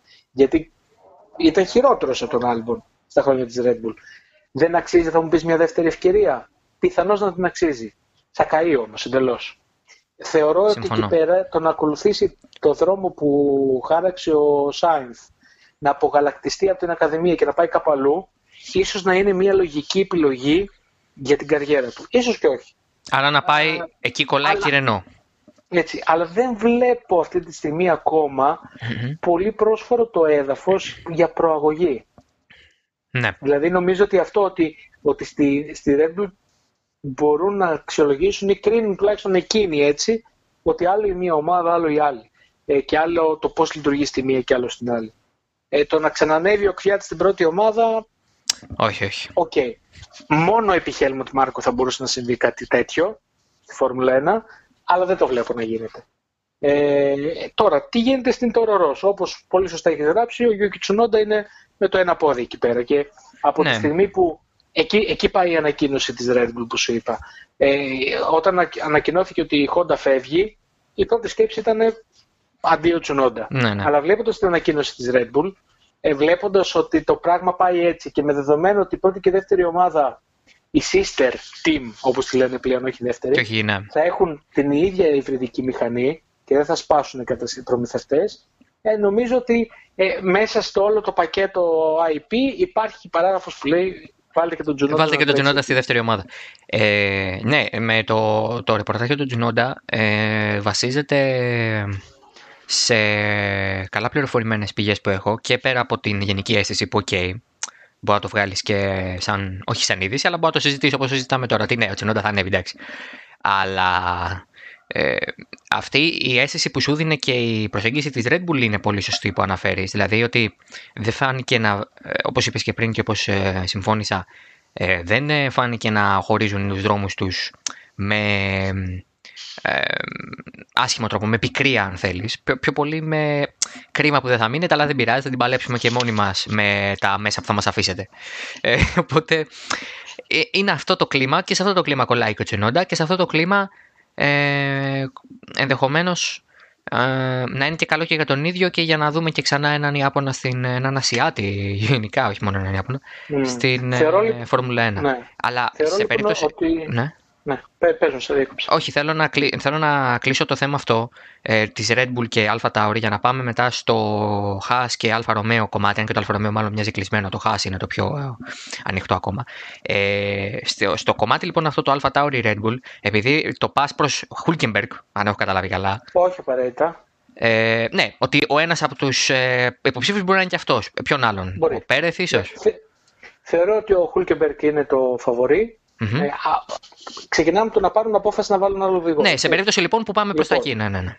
Ε, ο Χούλκεμπερκ είναι λογική επιλογή, γιατί είναι ένας οδηγός ο οποίος και εμπειρία έχει και δίψα έχει και γρήγορος είναι και δεν καταλαβαίνει και από μαγκές. Λοιπόν, τον Μπέρε δεν τον βλέπω παρότι θα είχε, θα είχε εμπορικό νόημα, αλλά δεν μου κάνει. Ναι θεωρώ ότι ο, ο Πέρες είναι ένας οδηγός εξαιρετικός midfield. Mm-hmm. Ε, τέλος. Ως εκεί. Ε, ενώ τον Χούλκεμπερκ θέλω επιτέλους να το δούμε ένα καλό αυτοκίνητο, έστω μία χρονιά ρε παιδί μου, να δούμε τι μπορεί να κάνει. Έτσι. Ε, αλλά θα σου πετάξουν και ένα άλλο όνομα. Ah, yeah. Πολύ long shot. Για πάμε. Ε, δεν, δεν, έχει, δεν, δεν ξέρω, δεν το έχω δει κάπου. Βάλτε Μπότας. Άποψη, άποψη δική μου, άποψη είναι αυτό, έτσι. George Russell θεωρώ ότι θα τέριαζε σε αυτή την ομάδα πάρα πολύ ο Κέβιν Μάγνουσεν. Τι λες τώρα, μωρέ; Ναι. Τι λες, βρε πάνω; Θεωρώ ότι θα τέριαζε πάρα πολύ να βάλεις δίπλα στον Verstappen τον Κέβιν Μάγνουσεν. Γιατί είναι ένας οδηγός γρήγορος μαχητής, σάκμα οι balls εντελώς σε όλους. Λοιπόν, θα μπορεί να βγάλει όλη τη βρώμικη δουλειά η οποία χρειάζεται ε, εντός πίστας έτσι, αν μπορεί κάποιος να τον διθασεύσει και να είναι δίπλα στον Verstappen, για μένα αυτή τη στιγμή θα ήταν εξαιρετική επιλογή αυτός. εξαιρετική. Αλλά αυτό δεν υπάρχει η πληροφορία από Όχι, όχι, όχι. Δεν υπάρχει είναι αίσθηση. Έτσι. Όχι, ούτε αίσθηση. Είναι, είναι, είναι, Opinion. Opinion, εντελώς. Δηλαδή ότι θα μου τέριαζε, θα μου κόλλαγε σε αυτήν την ομάδα. Ε... Θα μου κόλλαγε η φιλοσοφία της ομάδας με τη φιλοσοφία του οδηγού. Έτσι. Και την ανάγκη αυτής τη ομάδα. Ξέρεις, βέβαια, ε, ο Μάγνουσεν κολλάει στην ε, Red Bull περισσότερο αν είχαμε 2009-2010. Δεν ξέρω αν με καταλαβαίνεις. Που υπήρχε ένας Weber εκεί που ήταν της αντίστοιχης. Ε, Πώς να σου εξηγήσω. Η Red Bull αυτή τη στιγμή βγάζει ένα προφίλ ε, πολύ πιο σοβαρό, πρωταθληματικό, που της αξίζει βέβαια, δεν είναι ότι το παίζει. Ε, αυτό είναι το στυλ της πια και αυτό πρέπει να πρεσβεύει. Ένας Μάγνουσεν με την αυρότητα του Μάγνουσεν, που συμφωνώ ότι είναι πολύ χρήσιμη σε πολλές περιπτώσεις, ε, θα τέριαζε καλύτερα στην ομάδα πριν κατακτήσει ό,τι κατέκτησε να της δώσει το, το τσαγανό που της έλειπε στα μη πρωταθληματικά της χρόνια. Δηλαδή να κάνει τον αντι-Weber. Αυτό είναι όμως και ο Verstappen. Μα ο Verstappen έχει και... Ε, η φήμη του Μάγνουσεν προηγείται από τα οδηγικά του ταλέντα, κατά την άποψή μου. Δηλαδή η, η εικόνα που έχουμε για τον Κέβιν σαν ε, άνθρωπο είναι πιο ισχυρή από το οδηγικό του κομμάτι. Εντάξει, ναι, αλλά τρέχει πέντε χρόνια με μία χάς, έτσι. Καλά, ότι στη, είναι. Στη Μακλάρεν δεν ήταν κακός. Πήρε βάθρος στον πρώτο του αγώνα. Ότι έχει καταβαραθεί. Στη, στη Μακλάρεν με το Τσουτσούνι εκεί πέρα που ήταν ένα ναι, ναι. τότε εκείνη τη χρονιά. λοιπόν. Πολύ κακό αυτό. ναι, εντάξει, όχι, καταλαβαίνω πώς το σκέφτεσαι. Και ως ένα βαθμό μπορώ να το καταλάβω. Απλά ε, μου βγάζει. Ναι, ο Verstappen έχει την αυρότητα, αλλά ο Verstappen έχει, είναι και χεράς. Ο Μάγνουσεν δεν είναι χερά σε επίπεδο Verstappen τώρα. Είναι πιο midfield κι αυτός, ρε παιδί μου. Δηλαδή του ταιριάζει. Είναι, είναι όμως πολύ επιθετικός οδηγός. Ναι. Είναι, aggressive. όταν, τον ρώτησα, όταν τον ρώτησα, του λέω: ε, Συμφωνείς ότι που σε λένε επιθετικό, ή πιστεύεις ότι δίνεις 100% έτσι απλά επειδή από μέσα σου υπάρχει αυτό; Και λέει και τα δύο και τα δύο. Είμαι και επιθετικός και, και βγαίνει από μέσα μου. Δηλαδή και έτσι θέλω, αλλά και έτσι νιώθω να το κάνω. Δεν είναι ότι πρέπει γιατί οδηγάω Χάς, για παράδειγμα. Έτσι θα οδηγούσε και μια Ferrari. Έχει, αν το προσέξεις και όσοι φίλοι έχουν Netflix, αν δουν νομίζω το Drive to Survive, θα το καταλάβουν αυτό από τα επεισόδια που έχουν εστιάσει σε αυτήν την ομάδα. Είναι ένας οδηγός με απόλυτη αυτοπεποίθηση. Ναι και φαίνεται σε κάθε του στιγμή αυτό το πράγμα. Ακριβώς αυτό το οποίο δεν έχει ο Γκασλή, ακριβώς αυτό το οποίο δεν έχει με τίποτα ο Άλμπον, ναι. ε, το έχει. Τι να σου πω, δεν ξέρω. Ναι, OK. Okay. Στο... Ε, δεν ξέρω καν αν έχει ε, έστω την παραμικρή επαφή ο μάνατζερ του με, με την ομάδα, αλλά ναι. αν κρίνω από τους διαθέσιμους οδηγούς, ε, εγώ θα διάλεγα Χουλκεμπέρκ ως πρώτη επιλογή και δεύτερη Μάκνουσεν. Αλλά ας δούμε τι θα γίνει. Το γεγονός και μόνο ότι ξεκίνησαν να παραδέχονται ότι δεν έχουμε οδηγούς στην Ακαδημία διαθέσιμους, έτοιμους για αυτό το πράγμα και εξετάζουμε και απ' έξω, νομίζω ότι είναι προπομπός του ότι θα έρθει ο οδηγός απ' έξω. Έτσι. Δεν θα μπαίναν καν στην διαδικασία να πούν κάτι τέτοιο. Δεν το έχουν κάνει ποτέ για να το κάνουν τώρα. Οπότε θεωρώ ε, πολύ, πολύ, πολύ πιθανό ότι θα έρθει ένας οδηγός απ' έξω. Ο Πέρες θα έχει πολύ μεγάλο νόημα, όπως σου είπα, εμπορικά, γιατί ανοίγει μια τεράστια πόρτα στην αγορά της Νότιας Αμερικής, αλλά δεν, δεν το βλέπω να πηγαίνει εκεί. Οπότε νομίζω ότι η φάση είναι κυρίως Χούλκεμπεκ. Αλλά ας μην βιαζόμαστε. Θα, θα έρθει η ώρα και θα, θα μάθουμε. Και πάμε τώρα στο. Και, Α, ναι. Και, και αυτό ξέρεις, δημιουργεί λοιπόν τον ντόμινο. Ε, και αν συμφωνούμε πλήρως, υποθέτω ότι το Kimi Σούμι έχει κλείσει για την ώρα. Ναι, μωρέ, εντάξει, σιγά τώρα. Έτσι. Λοιπόν, ε, δεν ξέρω κατά πόσο, πριν πάω στη Haas, θέλω την άποψή σου σε αυτό, κατά πόσο θεωρείς ότι υπάρχει θέμα στη Williams με τον Όχι, όχι, όχι. Δεν τίθεται, δεν τίθεται. Κατά την άποψή μου δεν τίθεται. Και δεν τίθεται κυρίως λόγω οικονομικού, του οικονομικού ζητήματος. Αν μιλούσαμε για την παλιά διοίκηση με την οικογένεια Williams και με τα προβλήματα που είχε ε, η ομάδα ε, σε αυτή την περίοδο. Σαφέστατα η περίπτωση Πέρεθ ε, είναι εξαιρετική. Η εξαιρετική. Φέρνει χρήματα, φέρνει χορηγούς, κάνει το άνοιγμα, ε, βγάζει ένα φοβερό, ένα φοβερό πακέτο που είναι πολύ δελεαστικό για μια ομάδα επίπεδου Williams. Για αυτό το επίπεδο, ναι, ναι, ναι. Ε, σε αυτή την περίπτωση λοιπόν, πράγματι, ε, θα άκουγα την είδηση, τη φήμη αυτή τέλος πάντων με μεγάλη χαρά Ε, και θα έλεγα, α, οκ, άρα ο Ράσελ ε, θα πάει σε κάποια άλλη ομάδα καλύτερη ή τίποτα. Αλλά έτσι όπως είναι τώρα τα πράγματα και με τις καλές θέσεις σε ομάδες Mercedes να έχουν δεν κλείσει. ομάδα. αυτό, ναι. Έχοντας ναι. λοιπόν κλείσει όλα αυτά και έχοντας αυτό το σκηνικό, πιστεύω ο Ράσελ θα μείνει κανονικότατα και ο Πέρεθ πάει προς Χάς. Δηλαδή, ε, το Πέρεθ Άιλοτ ή Πέρεθ Σβάρτσμαν για μένα είναι η λιμένη απόφαση.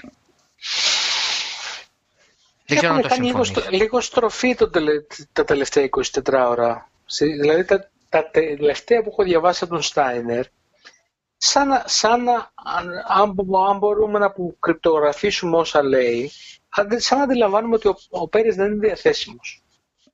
Ότι έχει κλείσει κανένα ίνδικα, Ότι κάνει κάτι άλλο. Ναι. Θα ήταν λογική η επιλογή του Πέρες, έτσι, ούτως ή άλλως ε, η Ανάπολης με την Γουαδαλαχάρα δεν είναι και τόσο μεγάλη απόσταση. λοιπόν, οπότε ε, θα είχε πολύ μεγάλο νόημα εμπορικά, θα έφερε και λεφτά που αυτή η ομάδα δεν έχει χορηγούς καθόλου. Είναι πολύ σημαντικό το να φέρει έναν τέτοιο οδηγό που θα την βοηθήσει οικονομικά. Και αν δεν είναι αυτός, ε, σίγουρα το κομμάτι των Ρώσων ε, του Μαζεπίν, που επίσης θα φέρει πάρα πολύ χρήμα μαζί του, παίζει ε, πολύ σημαντικό ρόλο. αν πρέπει αυτή η ομάδα να επιλέξει ανάμεσα σε έναν οδηγό της Ακαδημίας της ε, Ferrari, που θα πρέπει να τον πάρει τον ένα νομίζω ότι είναι δεδομένο και υποχρεωμένη ουσιαστικά να πάρει έναν. Λοιπόν, θα προτιμήσει κάποιον που θα της φέρει λεφτά ή κάποιον που θα της φέρει ένα καλύτερο αποτέλεσμα; Θα προτιμήσει αυτόν που θα της φέρει λεφτά. Ε, θεωρώ. Ρόμπερτ Τώρα από εκεί και πέρα ε, κάποια στιγμή ακούστηκε το σενάριο για Μαζεπίνη Βάρτσμαν και εκείνη, ε. εκείνη να σκίζεις, να σκίζεις στα πτυχία σου λέμε τώρα. Ε, ναι. αμερικανική ομάδα με, με δύο Ρώσους οδηγούς δηλαδή, θα, θα, θα, σηκωθεί, το κόκαλα του Ρόκι. Θα σηκωθεί λοιπόν, ο Ρίγκαν και θα τους δείρει. Κανονικά, κανονικά. δεν ξέρω. Ε, είναι ένα ερωτηματικό. Ε, ομολογώ ότι δεν μπορούσα να τους ψυχανεμίσω. Πριν θα σου έλεγα ότι και εγώ τον Πέρες τον είχα σαν όχι απλά λογική επιλογή. Κλεισμένο ε, αυτονόητη επιλογή. Αλλά τα τελευταία, οι τελευταίες τους δηλώσεις λίγο με έχουν αρχίσει να πονηρεύουνε ότι μπορεί να γίνει κάτι εναλλακτικό εκεί.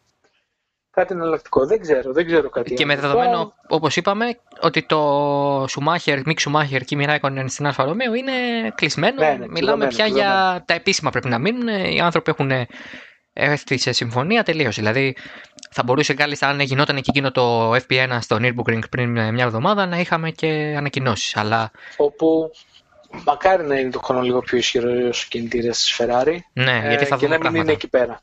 Αν αυτοί οι δύο είναι λίγο πιο ψηλά, ε, επικοινωνιακά δεν το συζητάμε. Είναι το πιο ενδιαφέρον δίδυμο στο grid. Θα γίνει το, ε, ο μισός πληθυσμός της Γερμανίας θα γίνει Άλφα Ρομέο. Κοίταξε, το, το όνομα σου, ε, ο, ο Φέτελ απέτυχε να κάνει τη Ferrari, να κάνει στη Ferrari ό,τι έκανε ο Σουμάχερ, αλλά επίσης δεν έχει καταφέρει κάτι ακόμα. Να φέρει την Φόρμουλα 1 στην καρδιά των Γερμανών ή στο, στο επίκεντρο του ενδιαφέροντος των Γερμανών, Γερμανών. όπως ο Σουμάχερ. Το όνομα Σουμάχερ κάνει τεράστιο γκέλ και στη Γερμανία βέβαια παντού, αλλά ε, νομίζω ότι ε, μετά από χρόνια κορονοϊού επιτρέποντος, του χρόνου οι κερκίδες, ε, αν έχουμε Grand Prix επί γερμανικού εδάφους, θα είναι γεμάτες. Ναι. Δεδομένο. Αυτό είναι σίγουρο. Και έχουμε να δούμε γεμάτες κερκίδες στη Γερμανία, ούτε που θυμάμαι από πότε. Ε, μπορεί και από το 4-5-6 που ακόμα έτρεχε μπορεί, μπορεί, του μπορεί. Δεν, δηλαδή δεν είχε ποτέ τη δύναμη, το όνομα του Φέτελ στη Γερμανία δεν είχε ποτέ τη δύναμη που είχε το όνομα του Σουμάχη. Μα είχε, τα, ήταν τέσσερις σε δύο χρονιέ Γερμανό πρωταθλητή, δύο χρονιές κενό και μετά ξανά Γερμανός πρωταθλητής με τον Ρόσμπεργκ και δεν υπήρχε πουθενά το ενδια... ούτε στο ελάχιστο το ενδιαφέρον. Καλά, εντάξει, το, ο Ρόσμπερκ νομίζω ότι οι άλλοι ε, δεν τον νιώθουν και Γερμανό πραγματικά. Γιατί Καλά, είναι, είναι πολίτης του κόσμου. Ο άνθρωπος είναι, ναι, είναι ο πατέρας του Φιλανδός, η μαμά του Γερμανίδα, αυτός στο Μονακό και ξέρει Ισπανικά και Αγγλικά. Ναι. Εντάξει, καμία επαφή. Ε... Μόνο όχι, νομίζω μιλάει πέντε γλώσσες. Ε, πέρα από τα έβαλα δεδομένα ότι μιλάει Φιλανδικά, Γαλλικά και Γερμανικά και μιλάει και Ισπανικά και εντάξει, προφανώς Αγγλικά. Ναι, ναι. Ε, πέντε, πράγματι πέντε γλώσσες. Ε, και το, το μεγάλο θέμα με την ε, έλευση Σουμάχερ είναι ότι για καλό δικό του, πρώτα απ' όλα για καλό δικό του, το έχει διεκδικήσει και αγωνιστικά. Δηλαδή δεν είναι αυτό που λέμε Μπρούνο Σένα. Ε, Α, ναι, ναι, ναι. Έχει, ε, έχει βάλει το όνομά του πια στη Φόρμουλα 1 και θεωρείται δεδομένη η προαγωγή του ε, με, επειδή το αξίζει και οδηγικά. Και αυτό είναι πολύ σημαντικό γιατί βγάζει ένα πρώτο βάρος, αν και πιστεύω θα του βάλουμε μεγάλα βάρη, και το έχω πει πολλές φορές ότι δεν πρέπει να του βάλουμε βάρος, αλλά ίσως αναπόφευκτα κάποιες φορές να του βάζουμε. Του φεύγει, του φεύγει όμως ένα πρώτο βάρος ε, γιατί τουλάχιστον θα μπει ως πρωταθλητής Φόρμουλα 2. Και αυτό είναι κάτι, γιατί ως πρωταθλητής Φόρμουλα 2 μπήκε και ο Λεκλέρ και ο Ράσελ, αλλά αυτοί οι δύο δεν είχαν το όνομα να τους βαραίνει. Τουλάχιστον εκείνος μπαίνει σαν Σουμάχερ και με ό,τι βαραίνει το, όπως τον βαραίνει αυτό το όνομα και τον βαραίνει πάρα πολύ αλλά τουλάχιστον μπαίνει ως πρωταθλητής της καλύτερης κατηγορίας πριν τη Φόρμουλα 1 που μπορεί τουλάχιστον να μπει ένας νέος οδηγός. Ε, δεν μπορεί να κάνει κάτι άλλο. Είναι και πρωταθλητής Φόρμουλα 3, ε, ευρωπαϊκής έστω. Επομένως, κάτι παραπάνω δεν μπορεί να πετύχει. Τι να κάνει άλλο, να, κατα... να καταπιείς σπαθιά. Μπαίνει ε, με τις καλύτερες ιονούς. Σε αυτό που μου. Σε αυτό που θέλω να κλείσουμε και θέλω την άποψή σου για να βάλουμε το φινάλε, ε, είναι το εξής. Εάν στην ε, περίπτωση που έχουμε τελικά, ε, αν θέλεις, τις ανακατατάξεις που έχουμε προλογίσει, τι θα γίνουν τρεις οδηγοί που αυτή τη στιγμή μένουν χωρίς θέση. Ο Γκροζάν, ο Μάγνουσεν και ο Τζιοβινάτσι. Με μία πρόταση ο καθένας. Πού τους βλέπεις. Ο Γκροζάν θα πάει Λεμάν. Θα πάει στο WEC έχει, έχει απλώσει γέφυρες εκεί πέρα να, να, να, βρει μια λύση εκεί. Ο Μάγνουσεν, αν δεν βρει ε, ρόλο εκεί, ο Κροζάν επίσης θα τον έβλεπε και Φόρμουλα E, ευκολα ε, πολύ εύκολα. Το Μάγνουσεν θα τον έβλεπε να επιχείρει κάτι στην Αμερική. Ο Πέρες, ας πούμε, αν δεν βρει το, το, το, ρόλο που θέλει, είναι δεδομένο. Θα πάει στα IndyCar και θα διαπρέψει. Ναι. Θα γίνει πρωταθλητής εκεί, θα συζητεί. Έτσι. Εκεί ναι, αυτό ναι. Ε, τώρα ο Τζιοβινάτσι δεν ξέρω και δεν θα μου λείψει εσύ Δημήτρη να σου πω την αλήθεια. Δηλαδή είναι έχει, πολύ καλή, έχει πολύ καλή ομάδα στο, στα GTE Pro η Ferrari να πάει να κάνει το στρατιωτικό okay, του. Οκ, ναι, εντάξει, ναι, δεν, δεν ξέρω, δεν θα μου λείψει. Μαζί με Davide Rigon και Sam Bird. Εντάξει, Davide Rigon, θεός. Ε, Εσύ έχεις και προσωπική. Φόρμουλα. Ναι, Αυτό έχεις και προσωπική τέτοια, ναι. Ναι, ναι, σου έχω πει την ιστορία, τη θυμάσαι. Ναι, ναι, ναι, ναι. ναι. Ε, ο Σουμάχερ θεωρώ για να κλείσουμε με αυτόν ότι πέραν το ότι είναι πρωτοπόρος στη βαθμολογία της Φόρμουλα 2 και λογικά πρωταθλητής mm-hmm. πρέπει να αυτοκτονήσει για να το χάσει νομίζω στο τελος mm-hmm. ε, παρακολουθώντας τους αγώνες του είδα έναν οδηγό ο οποίος ε, πέραν το ότι ακολούθησε το ίδιο μοτίβο που είχε και στη Φόρμουλα 3 δηλαδή στη δεύτερη σεζόν του, μετά τους πρώτους 4-5 αγώνες, πήρε φόρα και έκανε ρελάντς, ακριβώς το ίδιο μοτίβο. Ε, είδα έναν οδηγό ο οποίος ε, έχει κάποια πολύ σημαντικά χαρακτηριστικά. Δεν, προ, προφανώς δεν ξέρουμε αν θα κάνει μεγάλη καριέρα στη Φόρμουλα 1, τι θα μπορέσει να κάνει σχέση με τον πατέρα του, αυτά έχουν λίγη σημασία. Αξιολογούμε το τι βλέπουμε έτσι, από αυτό το παιδί. Έχει εκπληκτικές εκκινήσεις, έχει πάρει τουλάχιστον δύο καλά αποτελέσματα με φοβερές εκκινήσεις. Ε, έχει βελτιωθεί εξαιρετικά στη διαχείριση των ελαστικών. Ε, στο ξεκίνημα της σεζόν πίεζε περισσότερο, τα τρώγε περισσότερο. Έχει ε, κάνει άλματα πρόοδου σε αυτό το επίπεδο. Είναι πολύ πιο μετρημένος όντως. Δείχνει ότι μαθαίνει και είναι πολύ σημαντικό να μπορείς να μάθεις στην πορεία και να κατανοείς τι πρέπει να αλλάξεις για να γίνεις καλύτερος στον τρόπο που διαχειρίζεσαι τον εξοπλισμό σου. Ε, έχει προσπεράσματα, τον είδαμε στη Ρωσία εκεί πέρα αυτό που έκανε ε, ήταν το προσπέρασμα που θύμισε τον Μπαμπάτο του Μοντόγια ήταν εξαιρετικό. λοιπόν, και ε, ένα τέταρτο στοιχείο το οποίο δεν είναι συνηθισμένο για αυτή την ηλικία έχει πάρα πολύ υπομονή. Ε, σε, ένα, σε, σε κατηγορίες οποίες συνήθως χάνει μάνα το παιδί και το παιδί τη μάνα βιάζονται πάρα πολύ, ε, πνίγονται στον ενθουσιασμό τους, παρασύρονται κτλ. οι οδηγοί τον βλέπεις να έχει μια ε, αξιοπρόσεκτη υπομονή ε, στην οδήγησή του και να περιμένει πάντα την κατάλληλη στιγμή για να κάνει τι να κάνει. Ε, Έχει σίγουρα κάτι αυτό το παιδί, πέρα από το επίθετό του. Τώρα, αν αυτό μπορεί να αποτελέσει το καύσιμο για να μπορέσει να κάνει μια αυτόνομη καριέρα ε, που θα αφήσει κάτι μετά ή αν θα κάνει ένα πέρασμα σαν αυτό του Μπρούνο Σένα, μένει να αποδεχθεί στην πορεία. Πάντως, θεωρώ ότι η οικογένειά του έχει διαχειριστεί την καριέρα του με τον καλύτερο δυνατό τρόπο, προσπαθώντας μέχρι το σημείο που μπορούσε, μέχρι και τη Φόρμουλα 2, να τον προστατεύει από οτιδήποτε μπορεί να τον αποπροσανατολισει και να το δημιουργήσει περαιτέρω πίεση. Μην ξεχνάμε ότι ε, ξεκίνησε να τρέχει με το επίθετο της μητέρας του, για να μην τραβάει τη, την προσοχή του όνομο Σουμάχερ. Και πλέον, ε, και βέβαια μην ξεχνάμε ότι έχει στο πλευρό του μονίμως τη Σαμπίν Κέμ, ε, όπως ε, ο πατέρας του. Ένα πρόσωπο το οποίο ε, αποτελεί αν θες σε πολλά, ε, ξέρει πώς να τον κατευθύνει ε, και θα σου πω τώρα την εμπειρία που είχα πέρσι στο Μπαχρέιν ε, όταν το βλέπαμε για πρώτη φορά στα πάντοκ της, της Φόρμουλα 2 αλλά παράπλευρα της Φόρμουλα 1. Εντάξει, στο, ειδικά στο Μπαχρέιν πρέπει να κάνεις ένα μικρό ταξίδι για να πας στα πάντοκ της Φόρμουλα 2 αλλά καταλαβαίνεις τι εννοώ. Όλοι μαζί είναι. Ήταν μαζί, όλοι μαζί.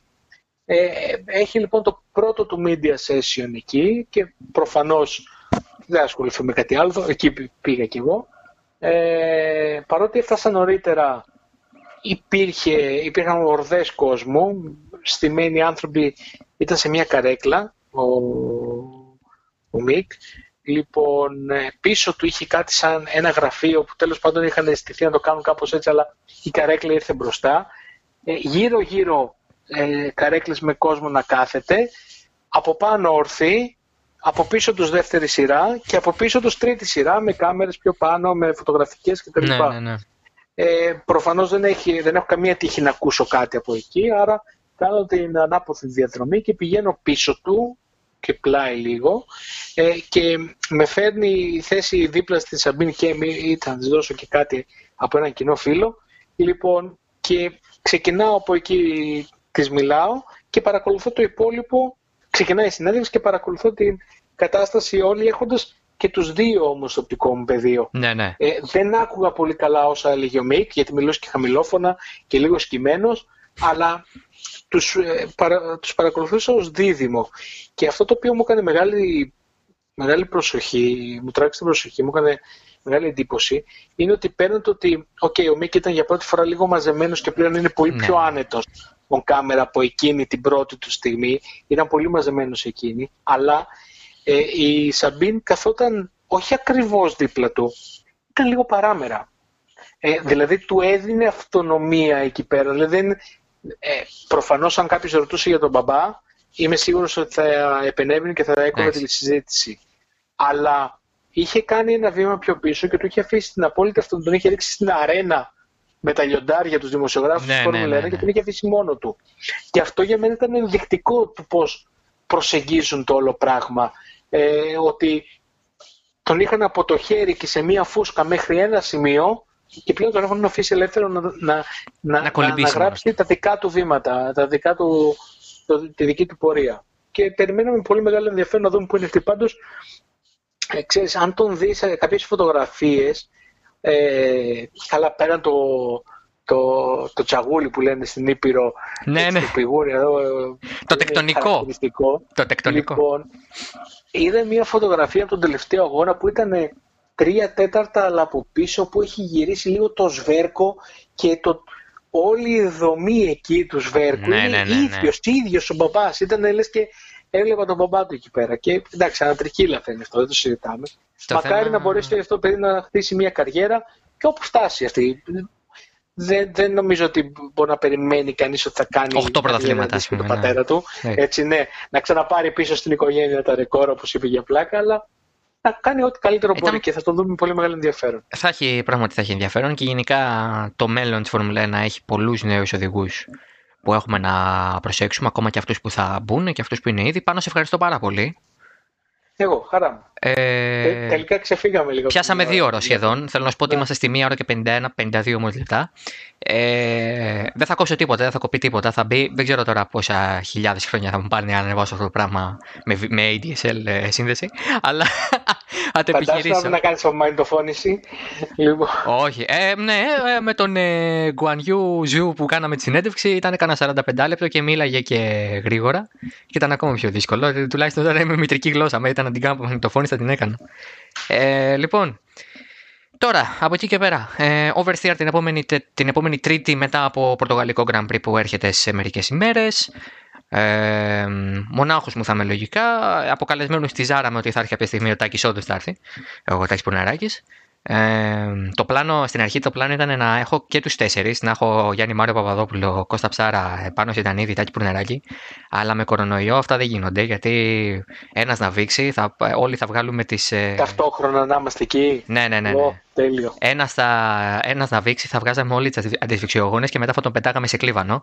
Οπότε ε, τους πάω έναν έναν ε, θα ήταν μεγάλη μου χαρά να τους έχω όλους μαζί και όχι κάπου και σε χώρο κοινής αποδοχής, εντάξει, αλλά ε, έφερα τον ε, πάνω, ο οποίος δέχτηκε και τον ευχαριστώ πολύ.